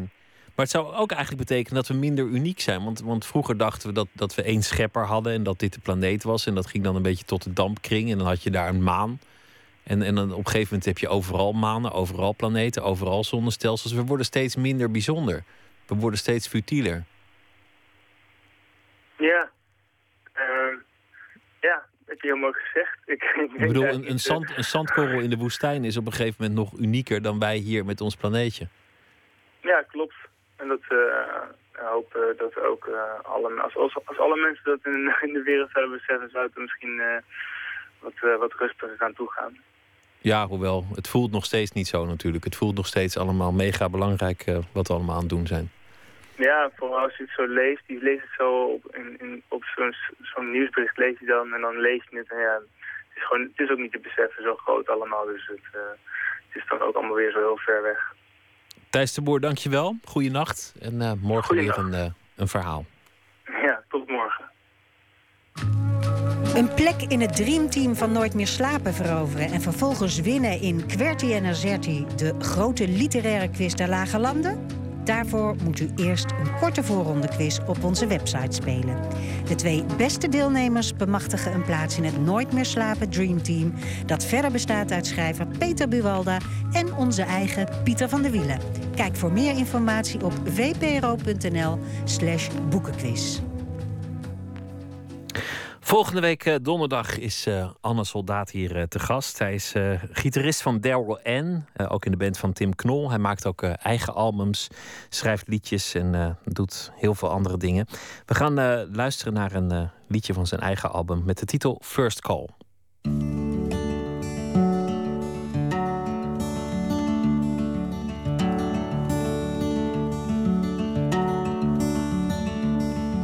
Meet me at the first call. Wish me all the best. I'm fighting for a good cause, not my last, not my last.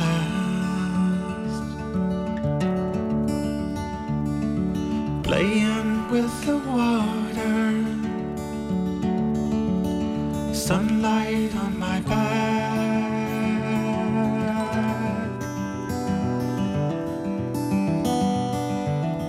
I'm longing for the beauty guarantee I can't help,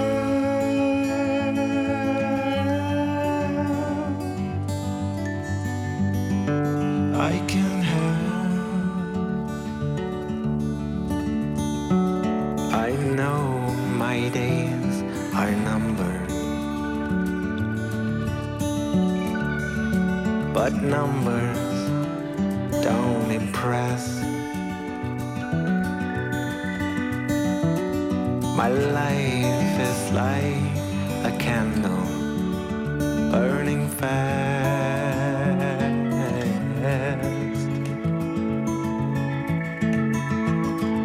So meet me at the first call, wish me all the best. I'm fighting for a good cause.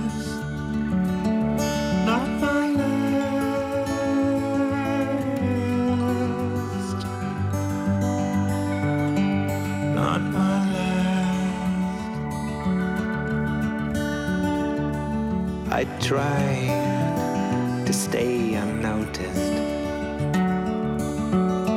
but I hate to be ignored. We're naked souls going places.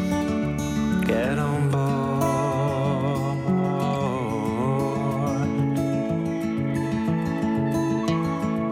So meet me at the first call, wish me all the best. I'm fighting for a good cause, not my last, not my last.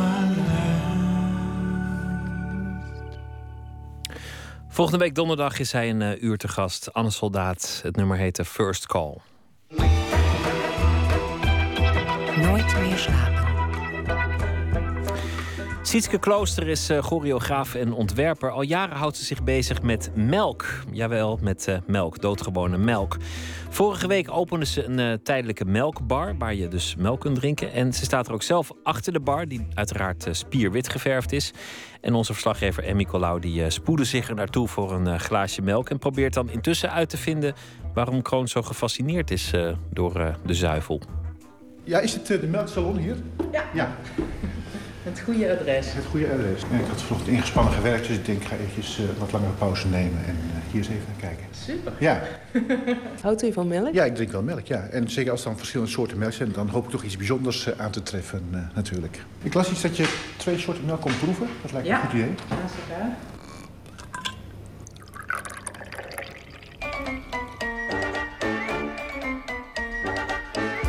Rond 1900, toen de industrialisatie begon.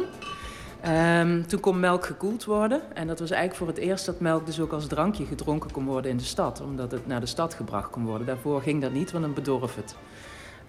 En in die tijd zijn dus ook melksalons gestart. En dan konden mensen melk gaan drinken met een broodje erbij. En de melksalon die we nu hebben opgezet speelt eigenlijk met het idee van... Goh, we gaan nu weer een nieuwe tijd in. Het industriële tijdperk is een beetje afgelopen. De oude melksalon begon aan het begin van het industriële tijdperk. Nu gaan we naar een nieuw tijdperk waar milieu, duurzaamheid heel belangrijk is. Waar bijvoorbeeld ook biodiversiteit aan de orde komt. En dit is eigenlijk een van de dingen. We laten zien dat ook het boeren heel divers kan zijn. Wat is dat voor melk?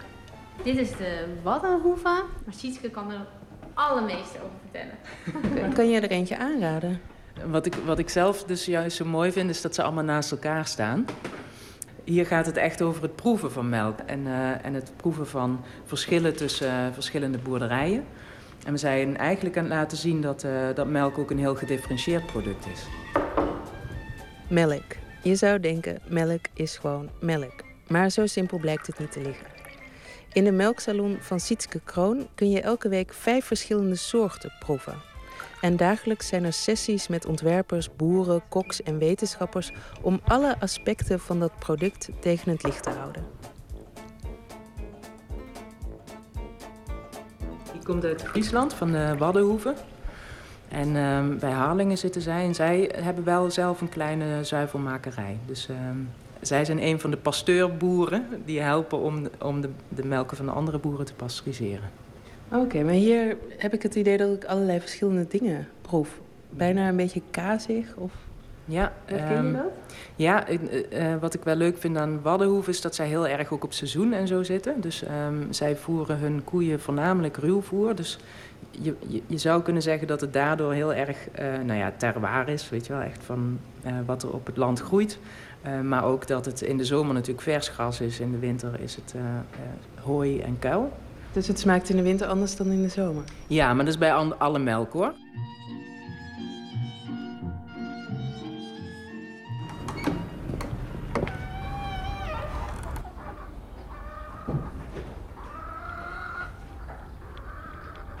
Oké, de was is gevouwen. Ja, moet ook gebeuren hè.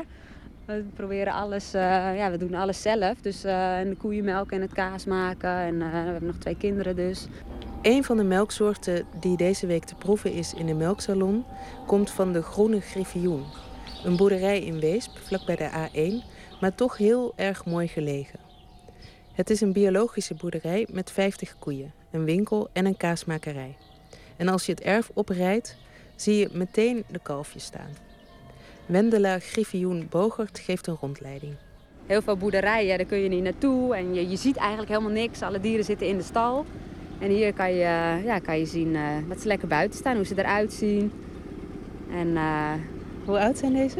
Ja, verschilt een beetje. De oudste zitten in die grote iglo's en de wat jongeren zitten in de eenling-iglo's. En een iglo is een soort plastic stalletje. Ja, met een uitloopje naar buiten. En ze staan lekker in groepjes bij elkaar. Je zegt, we willen laten zien hoe het is. Het is open. Waarom vind je het zo belangrijk? Omdat er, misschien heeft de landbouw ook al een beetje een slecht imago. En alles moet maar groter. En dieren worden meer als echte nummers en machines gezien dan als echte levende wezens. En heel veel mensen komen ook niet meer op een boerderij. Vroeger kende iedereen wel of woonde zelf op een boerderij of had wel familie op een boerderij. En nu alles komt uit de winkel en uit de fabriek. En, maar oorspronkelijk komt het toch nog wel echt wel uit de natuur. Dat is Ineke. Ze heeft ook hele grote uier. En ze doet het nog goed, dus zolang ze het goed doet, hoeft zij niet weg. Wat is dat geluid? Dat is Engin, de vrijwilliger. Die is nou mest aan het schuiven. Want de koeien poepen en plassen nogal wat af. En omdat wij biologisch zijn, hebben we deze stal gebouwd zonder roostervloer. Een roostervloer is heel handig, omdat dan meteen de poep en plassen doorvalt in een mestkelder. Maar het is wel minder comfortabel voor de poten van de koeien. Sietske Klooster die is met die melksalon begonnen. Mm-hmm. Ze heeft jou benaderd. Ja. Wat vond je ervan om door een ontwerper dat is benaderd te worden? Heel leuk. Je denkt je bent een boer of boerin, melkveehouder en je maakt melk en het is goed voor elk. Hè? Iedereen moet melk drinken, het is gezond. En ja, je denkt er verder niet zo over na en zij kijkt op een hele andere manier naar melk. Ik vond het super toen zij dat zo vertelde. Ik had daar ook nooit bij stilstaan. Je drinkt gewoon melk en ja, je dacht er verder niet over na. Zij liet ook zien van, dat de ene melk de andere melk niet is. En daar ben je niet bewust van, daar sta je niet bij stil. Hoe smaakt jullie melk dan eigenlijk? Nou, ik zou zeggen, proef het zelf. Ik vind het heel moeilijk om te omschrijven. Het is, als je met andere melken proeft, dan kan je meer verschil proeven. Want als je gewoon melk drinkt, dan is het vaak melk. En wij hebben natuurlijk echte, volle, onbewerkte melk. Dus dan, daar is gewoon niks mee gedaan. Het enige wat ermee gedaan is dat het gekoeld is. En verder niks. En als je in de winkel melk koopt, dan is er al een heel proces vooraf gegaan. Pasteuriseren, homogeniseren, room eruit, weer een beetje room erin. Waar wil je het uit drinken? Uit een wijnglas, uit een beker, uit een gewoon glas? Nou, laten we eens gek doen. Doe maar een wijnglas dan. Een wijnglas. Van wanneer is deze melk? Van gisteren. Gisteren van de koe. Ja. Klinkt meteen al goed uit zo'n wijnklas. Je moet er even lekker voor gaan zitten. Je mag ook op die zachte stoelen zitten. Oké, dit is dus volle rauwmelkse melk. Oké, nou, cheers. Proost. Terug naar de Melksalon in Amsterdam. Want waarom is iemand die choreografe en ontwerper is zo ontzettend geïnteresseerd in melk? Sietske Klooster. Ik was een hater. Nou, ik vond het gewoon echt vies en het moest. Dat hoor ik ook van veel mensen. Dus melk moet zit heel erg in mensen hun achterhoofd. Dus het is bijna een soort verzet van ja, maar ik wil het niet. Weet je wel, dat hoor ik heel vaak terug. Dat had ik zelf ook. En pas toen ik mijn ontwerpplek op een boerderij vestigde, proefde ik voor het eerst rauwe melk. En toen proefde ik en toen merkte ik, ja, maar nu vind ik het wel lekker. En waarom ging je dan op die boerderij zitten? Ja, dat heeft te maken met omdat ik met beweging werk, choreografie en ontwerp.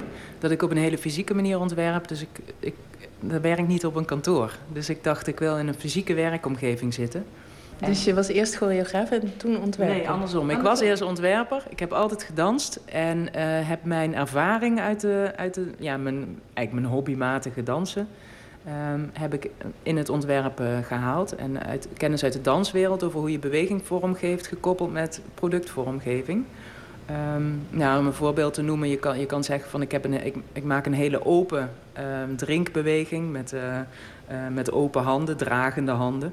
Nou, dat is zeg maar vanuit de beweging beschreven. En dan voel je al dat je een hele open vorm nodig hebt die je draagt om te drinken in plaats van... Het is een schaal bijvoorbeeld? Bijvoorbeeld, ja. Je denkt, ja, nou precies wat je zegt. Dus je denkt open dragend, nou dan denk je aan een schaal. Als je zegt sterk... met een stoere beweging, dan voel je eigenlijk al sneller een bierpul of zo. Weet je wel, die zie je dan voor je. Dus dat is een beetje waar ik mee speel. Oké, dan hebben we hier nog de stoerderij. Ja, dat is een hele bijzondere. Oh jee. Als je het over bijzondere hebt, dan... maar dat proef hem eerst maar. Het is wel even van een koe, toch, hoop ik? Proef hem maar eerst even. Ja, dan heb je het antwoord al. Het is toch geen moedermelk, hoop ik? Nee. Nee, we doen geen enge dingen. En dit smaakt heel romig, een beetje zuurder. Mm-hmm. En anders dan melk. Ja. Het is van de waterbuffel. Oh. Dus waar mozzarella van wordt gemaakt. En bij Eindhoven zit een boer die is begonnen met een kleine kudde waterbuffels. En het is wel leuk om op te zoeken. Het heet de stoerderij en hij houdt die beesten op een hele bijzondere manier. En heeft er ook... Ja, het is echt een boerderij met een verhaal. Dus... Apart, het is niet vies of zo. Nu moeten we even aan wennen. Ja, het is echt heel anders. Nou ja, alles wat vreemd is. Ja. Wat de boer niet kent, dat... je weet het. Ja. Ik vind het zo grappig, want ik luister dan zo naar jou... en je bent zo bevlogen. En je weet voor mijn gevoel elk detail. En kan je dat verklaren? Heb je dat eerder met andere onderwerpen gehad? Nee, niet zo sterk. Ik denk wel dat... dat er veel samenkomt in wat mijn eigen persoonlijke interesse is. Ik was vroeger ook echt zo'n dierenmeisje. Dus ik was een balletmeisje en een paardenmeisje. En nu dat hele boerenleven en zo. Het is echt wel een mix. Dus ik heb ontwerpen, creativiteit samen met dat dansen. Dat was het eerste wat bij elkaar kwam. En nu komt dat boeren buitenleven met natuur werken komt erbij in. En dan mix ik dan ook nog eens met mijn technische universiteit achtergrond. Dus ik vind techniek en natuur ook heel mooi. Dus de vraag is ook, als je het nu over differentiatie hebt van melk... dan moet je ook bijvoorbeeld nieuwe logistiek, nieuwe melktechniek gaan ontwikkelen... Om dat aan de man te brengen. Dus dat vind ik ook... Dus in die zin komen er heel veel aspecten samen die me persoonlijk gewoon fascineren.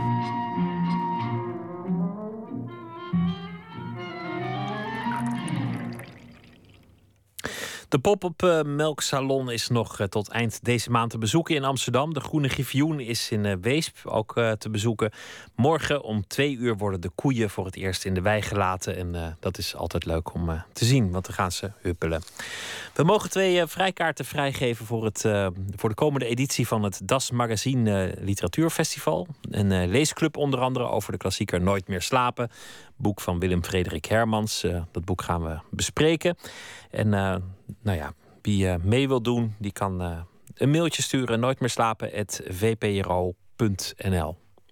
We gaan luisteren naar muziek van My Baby, een Amsterdams trio. En het nummer heet Hidden From Time.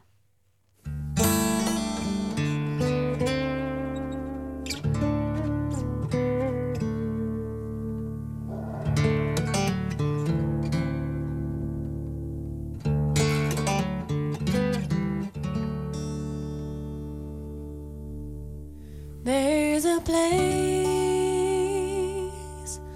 far beyond that is hidden from time, where the trees tell of secrets that you to be mine, like love leaves are blown, take you far, far from home, cross the bay to the shore,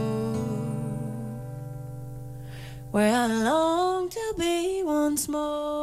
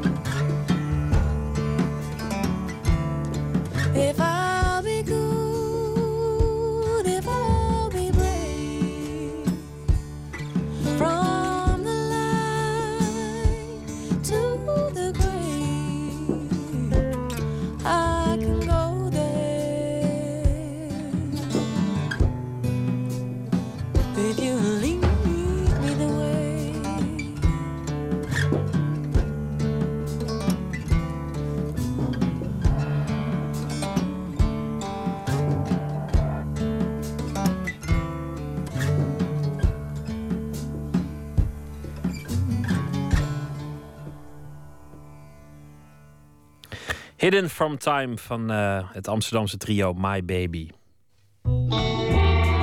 Nooit meer slapen. Komend weekende gaat in Londen een opmerkelijke opera in première, gebaseerd op de gebeurtenissen van 11 september 2001 in New York. De opera speelt zich af in een van de Twin Towers, boven het deel waar een vliegtuig zojuist is binnengevlogen. Nachtcorrespondent Botte Jellema. Botte, 14 jaar geleden... Maar ja, is dat lang genoeg geleden? Is de tijd wel al rijp voor dit soort spektakel? Ja, goede vraag. Mogen we hier al kunst over maken? Maar een van de makers die heeft daar wat over geschreven. Die zei, ja, de vraag is wat hem betreft bijna omgekeerd. Want zo schreef hij, kunsten moeten juist reageren op dit soort grote gebeurtenissen. Dus, zo zeggen zij, vraag liever waarom het niet een goed idee is. Omdat het nog steeds zo'n belangrijke, invloedrijke gebeurtenis is. Omdat het zoveel in gang heeft gezet in der tijd. Nog los van de dag zelf, maar ook alle wereldgebeurtenissen die erop volgden. Ja, nou ja, er zijn natuurlijk nog altijd mensen die er last van hebben, die bij gewond zijn geraakt, of nog steeds bij de gevolgen gewond raken, of zelfs bij zijn komen te overlijden. Het is ook een open wond, geven de makers in Londen toe. Maar in die wond zijn zij niet de eerste die daarin peuren. De regisseur van de opera zegt dat het eigenlijk onvoorstelbaar is hoeveel er over die gebeurtenissen al wel bekend is. Als je het internet op gaat, zo zegt regisseur Deborah Warner, dan zie je dat het alles behalve een terra incognita is. Van alle levens die gelaten zijn bij die aanslagen kan je eigenlijk wel een fragmentje vinden. En ze zegt dat het juist daarom van belang is om liefdevol en serieus om te gaan met dit materiaal.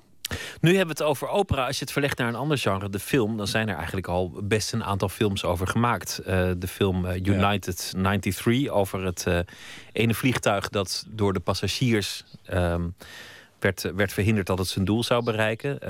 Oliver Stone maakte een film, World Trade Center, over twee politiemannen. Deze opera, welke kant belicht die? Nou ja, het is inderdaad, heeft een andere insteek. Dit gaat dus over een groep mensen die vastzitten boven in een van de Twin Towers. Maar dat idee begon bij de makers om iets met iets eigenlijk heel anders. Namelijk, ze wilden iets maken over die man die in 1974 dat touw spande tussen die twee torens en daar overheen liep, de man on the wire. Maar luister wat de componist van de opera Between Worlds, en dat is Tansy Davies, wat hij daarover heeft te zeggen. It began as a story about a human endeavour, which was very, very uplifting and imaginative. It was a story of Philippe Petit, who put a wire between the Twin Towers and walked across that. Ja, maar er was een probleem. Want die Philippe Petit, die dus de man on the wire was, die had de rechten aan Disney verkocht. En toen ging het niet meer door om daar een opera over te maken. Bovendien realiseerden ze zich in Londen ook wel dat het eigenlijk onmogelijk is om nu een verhaal daarover te maken zonder je rekenschap te geven van wat er uiteindelijk met die torens zou gebeuren. Maar toen kwam er iets bijzonders op hun pad waar eigenlijk niemand op had gerekend. En ik wist het ook niet, maar in een van de geheime documenten van WikiLeaks uit 2009...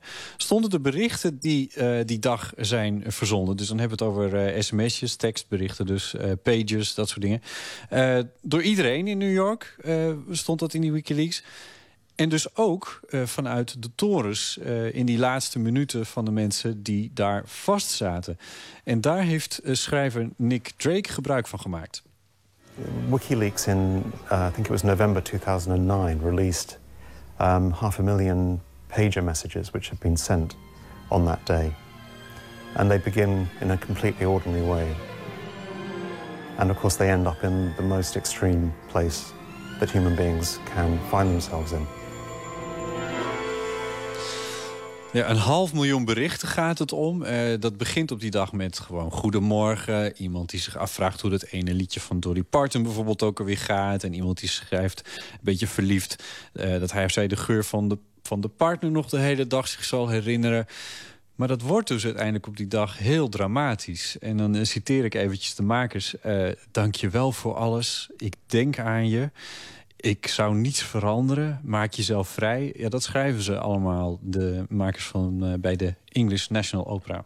Ja, buitengewoon dramatisch. En daarmee gek genoeg ook wel geschikt voor opera, zou je zeggen. Ja. Nou ja, 11 september 2001 in New York had alles in zich om een opera te worden. Inderdaad een beetje cru, maar toch wel. Het begon als een stralende dag met staalblauwe hemels. En dan vertrekt zich daar een drama in een tijdsbestek van nog geen 2 uur op dat hele kleine deel van Manhattan. En dan krijg je wat de oude Grieken al over drama schreven, namelijk eenheid van tijd, plaats en handeling.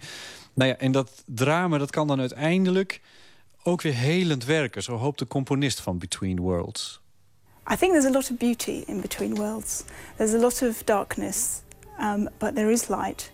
And what we are trying to do, what I'm trying to do, is turn something very, very complex and difficult into something healing and beautiful.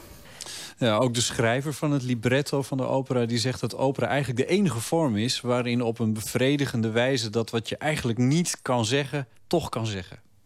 Opera was the only form that I could imagine any satisfaction in making that, because music in the end moves us beyond what's sayable into the unsayable, and that's where we need to go with a story like this.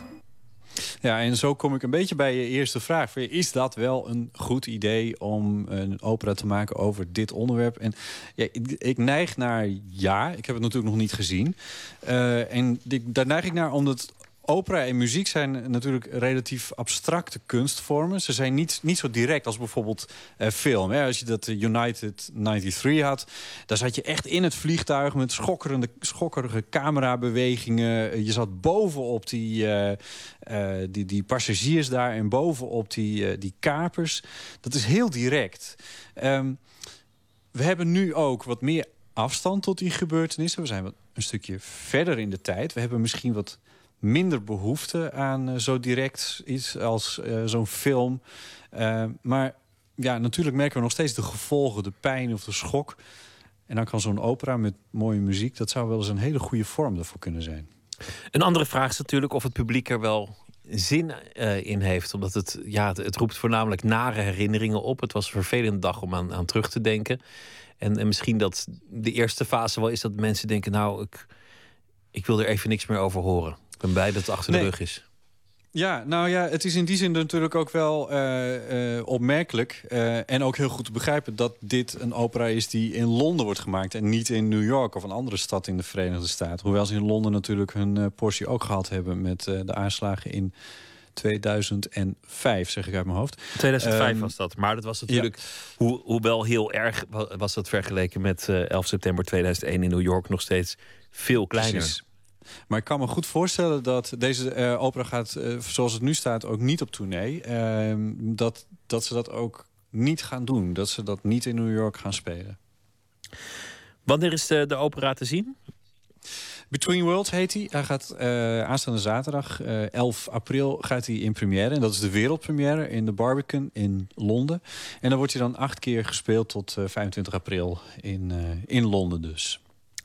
Ik ben benieuwd wat ze ook uiteindelijk ermee willen zeggen. Of ze mensen alleen maar in verslagenheid de zaal uitsturen, of dat ze toch nog proberen om mensen iets mee te geven. Iets positiefs of zo. Nou, er wordt er wel iets over gezegd. Je gaat natuurlijk niet helemaal verklappen hoe zo'n opera er uiteindelijk uit gaat zien voordat hij natuurlijk in première is gegaan. Maar wat ze erover zeggen, bijvoorbeeld de schrijver van het libretto, die zegt van, nou ja, we laten niet. Kijk, je weet dat ze doodgaan. Dat is simpel. Maar het eindigt niet met een blackout, zoiets zegt hij. Ze wil het niet in alle duisternis achterlaten. Want hij zegt van, uiteindelijk kom je toch bij de essentie van wat mensen op zo'n moment, als je daar bent, tegen elkaar willen zeggen. En hij zegt, daar hebben we dus bewijs van. Want dat zijn die tekstberichten die naar buiten zijn gekomen. En die gaan allemaal uiteindelijk over liefde. En hij zegt, het klinkt heel simplistisch om dat te zeggen, maar het was helemaal niet simplistisch voor deze mensen. Het waren echt de laatste woorden die ze wilden zeggen. Het laatste wat ze nog wilden meegeven aan de mensen om hen heen. Ja, en dat, ja, stiekem krijg je daar toch ook wel een klein beetje kippenvel van. Ja, en set yourself free is daar word ik even stil van als iemand dat als laatste boodschap kan zeggen. Dat vind ik wel bijzonder. Als het erop aankomt, ja, precies. Dankjewel, Botte, en goeienacht. Goeienacht. Céla Sou gaan we draaien. Ze heeft een nieuw album na 4 jaar. Reason is de titel. En we gaan luisteren naar het nummer Always Home.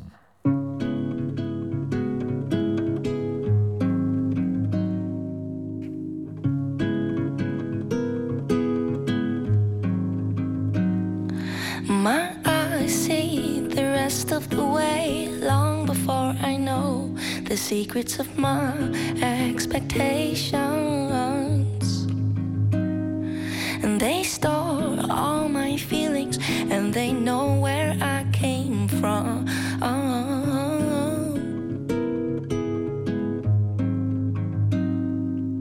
Where do I go when stars go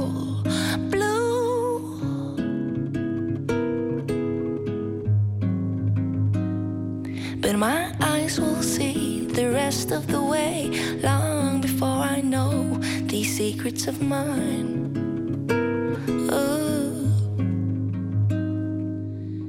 Oh, this broken mind, these broken dreams. Maybe I'll be lonely after I go home. Meet me at the only place that we know. With you, I'm always home. My heart beats every day harder than before. These feelings of pure excitation. And it stores all these feelings, and it knows where I came from.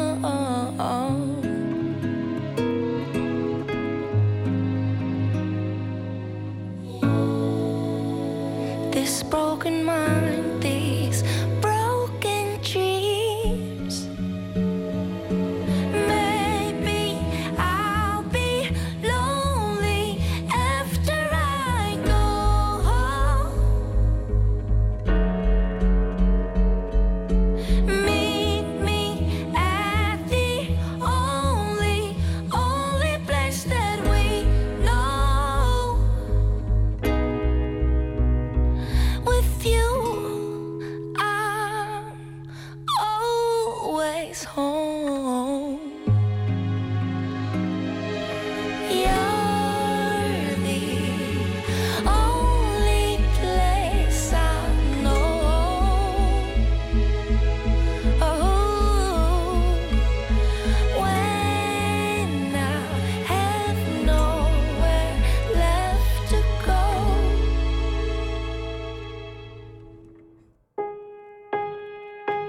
Maybe I'll be lonely after I go home. Meet me at the only place that we know. Maybe I'll be lonely after I go home. Meet me at the only place that we know.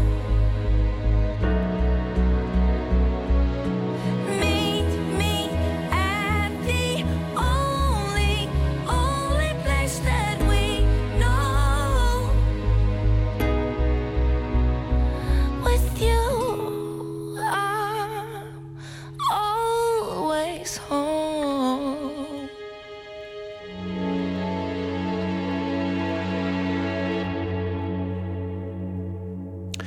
Always Home van Sela Sue. Nooit meer slapen. Dick Matena is al meer dan 50 jaar een van de meest productieve en beste striptekenaars van Nederland. Hij tekende onder andere Panda, Tom Poes, Disney-karakters. Hij maakte ook literaire stripboeken. Soms ook samen met zijn vrouw, Nelleke de Boorder. Onder andere de avonturen van Sammy en Nelen.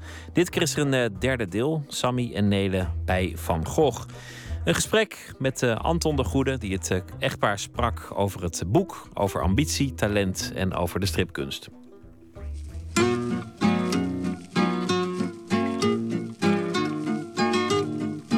Mam, waar ben je? Kom eens kijken. Vind jij dit op een inktvis lijken? Ja hoor Sam, ik vind het kunst, dus dat kan best. Hoezo?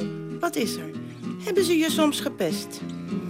Bij kunst mag je zelf weten wat je maakt en hoe je het doet. Al zijn er altijd mensen die beter weten hoe het moet. Juf zei, ga naar het Van Gogh Museum toe. Makkelijk gezegd, ik zou niet weten hoe.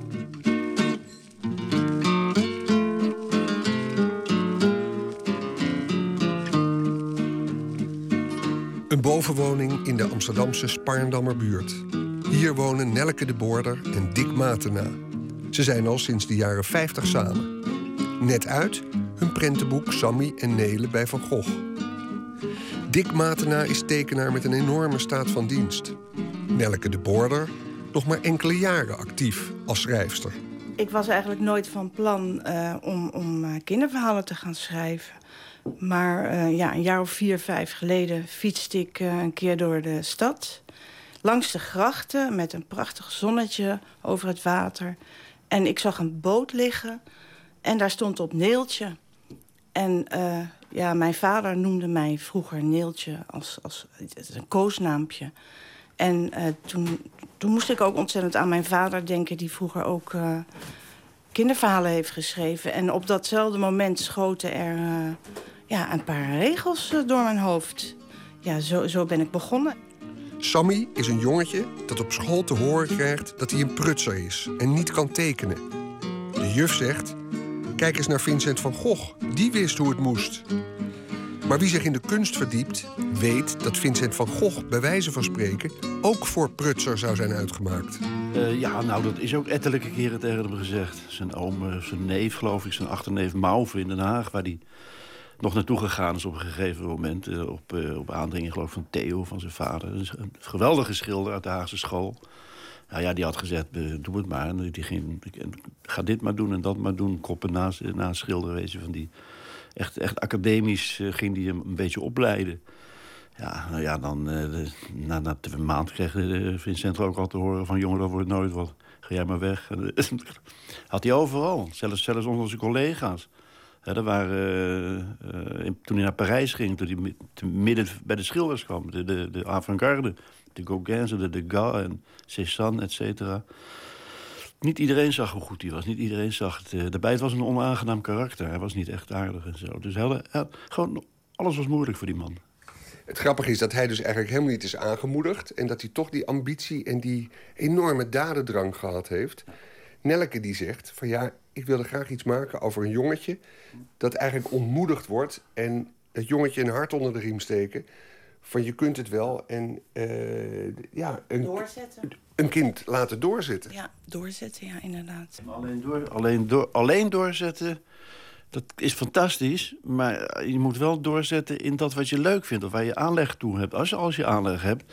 En dan moet je je niet laten afleiden door mensen die dan zeggen van: dat is niks of dat moet je niet doen. Of, dan moet je doorgaan. Je moet in jezelf geloven. Dat is het vooral. He, wat ze volgens mij zegt. Hoe was het met jou, met jouw tekenles, Nelleke, vroeger op school? Slecht, heel slecht. Ik zag een vaas met prachtige rozen die ik dan wilde tekenen. In mijn hoofd dan. Maar als ik maar ook 1 lijn op papier zette, dan kwam er iets heel anders uit. Dus dat is, wat dat betreft is het wel een aanvulling in huis dat ik een tekenaar heb getroffen.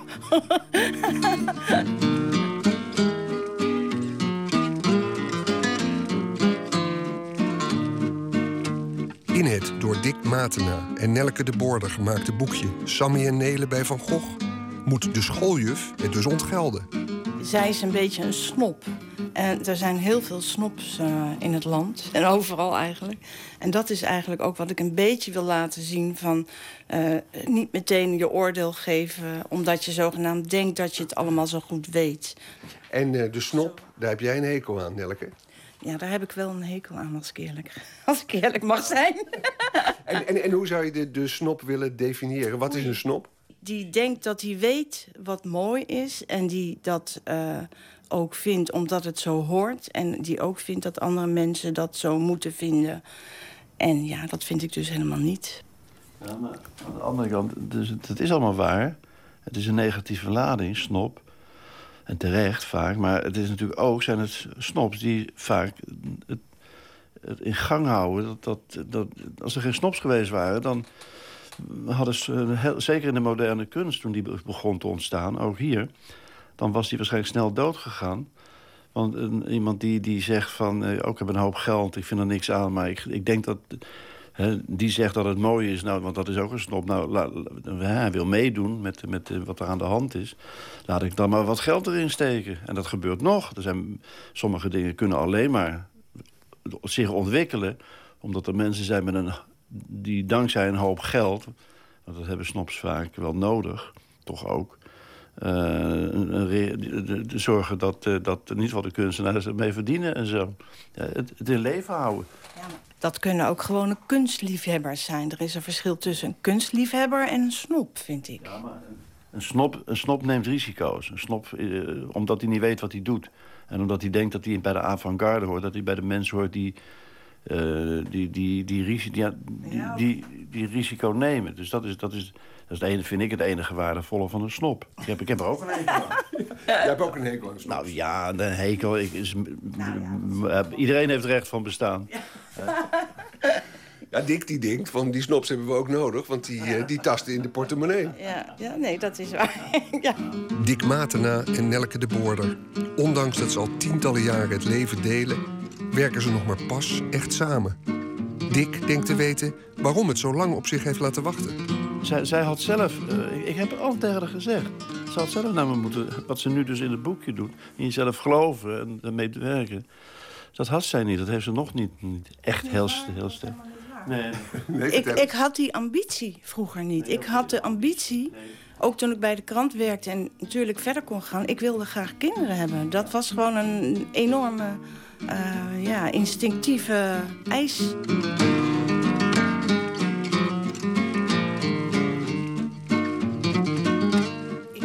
Ik heb veel meer tijd voor mezelf nodig. En dat is sowieso de laatste jaren wel lastiger, ook voor Dick. Ik moet mezelf ook kunnen ontwikkelen. Ja, dat klinkt een beetje hoogdravend, maar ik heb tijd nodig om mijn gedachten te hebben en te werken aan de andere ideeën die ik heb en andere kinderserie waar we ook nog mee bezig zijn. En dat is moeilijk, omdat er gewoon heel erg veel aandacht wordt gevraagd. Ja, ze zijn vrij laat begonnen natuurlijk. En ik zit ook niet, dat toevallig ook niet in de makkelijkste periode van mijn leven. Ik ben ouder, ik heb een hartinfarct gehad. En dat komt dan allemaal samen. En dan moet je toch proberen. Het is gewoon, samenwerken is en blijft moeilijk. Het kan heel goed vlotten als mensen elkaar enorm aanvullen. Maar het is niet altijd zo. Nou ja, en dat het het derde project is, betekent dat jullie toch een soort manier hebben gevonden om dat voor elkaar te krijgen, toch? Ja, het is ook doorzetten gewoon eigenlijk. Volhouden en je niet af laten schrikken. Dan moet je gewoon met elkaar gaan natuurlijk, uiteindelijk. Oh, een latrelatie, dat lijkt me wel iets. Mijn eigen plekje en dan af en toe afspreken buiten de deur. Zo, nu gaan we samen even hier een uurtje aan werken. En dan weer. Ja. Ik wens jullie nog een heel lang bestaan als kunstenaarsduo. Oh, nou, dat vind ik wel een groot woord, hoor. Vooruit, kunstenaarsduo.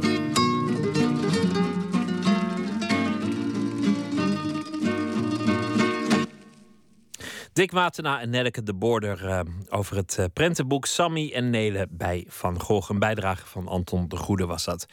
Ray LaMontagne werkte jarenlang in een schoenenfabriek. En toen hoorde hij op een dag Steven Stills op de radio en dacht, weet je wat, weg met die schoenenfabriek, ik ga de muziek in. Een nummer van Ray LaMontagne, A Falling Through.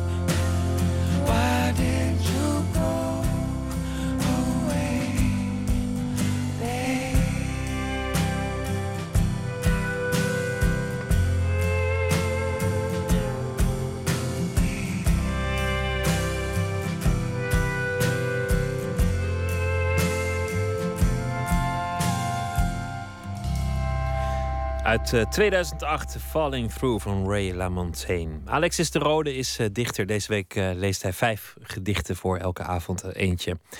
We gaan luisteren naar een gedicht dat hij voordraagt uit zijn eigen bundel.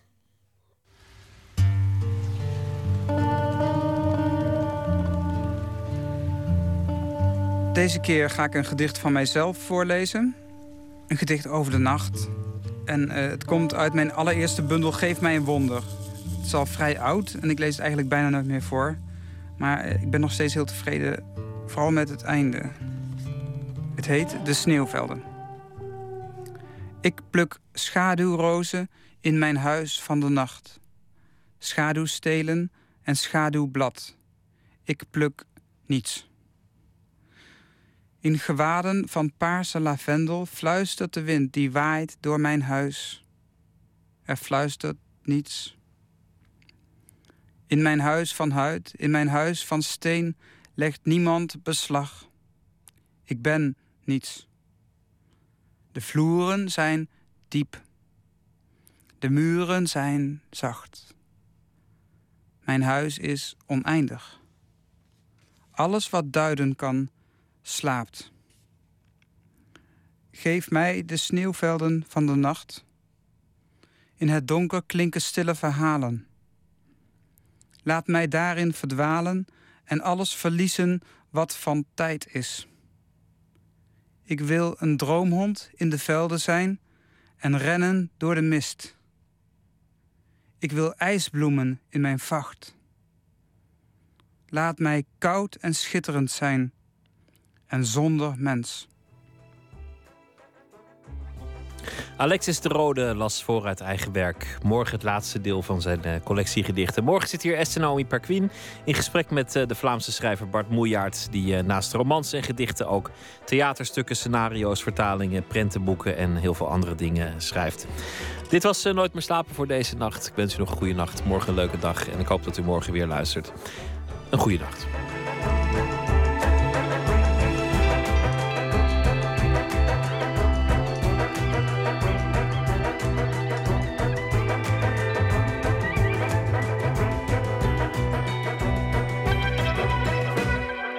Radio 1, het nieuws van alle kanten.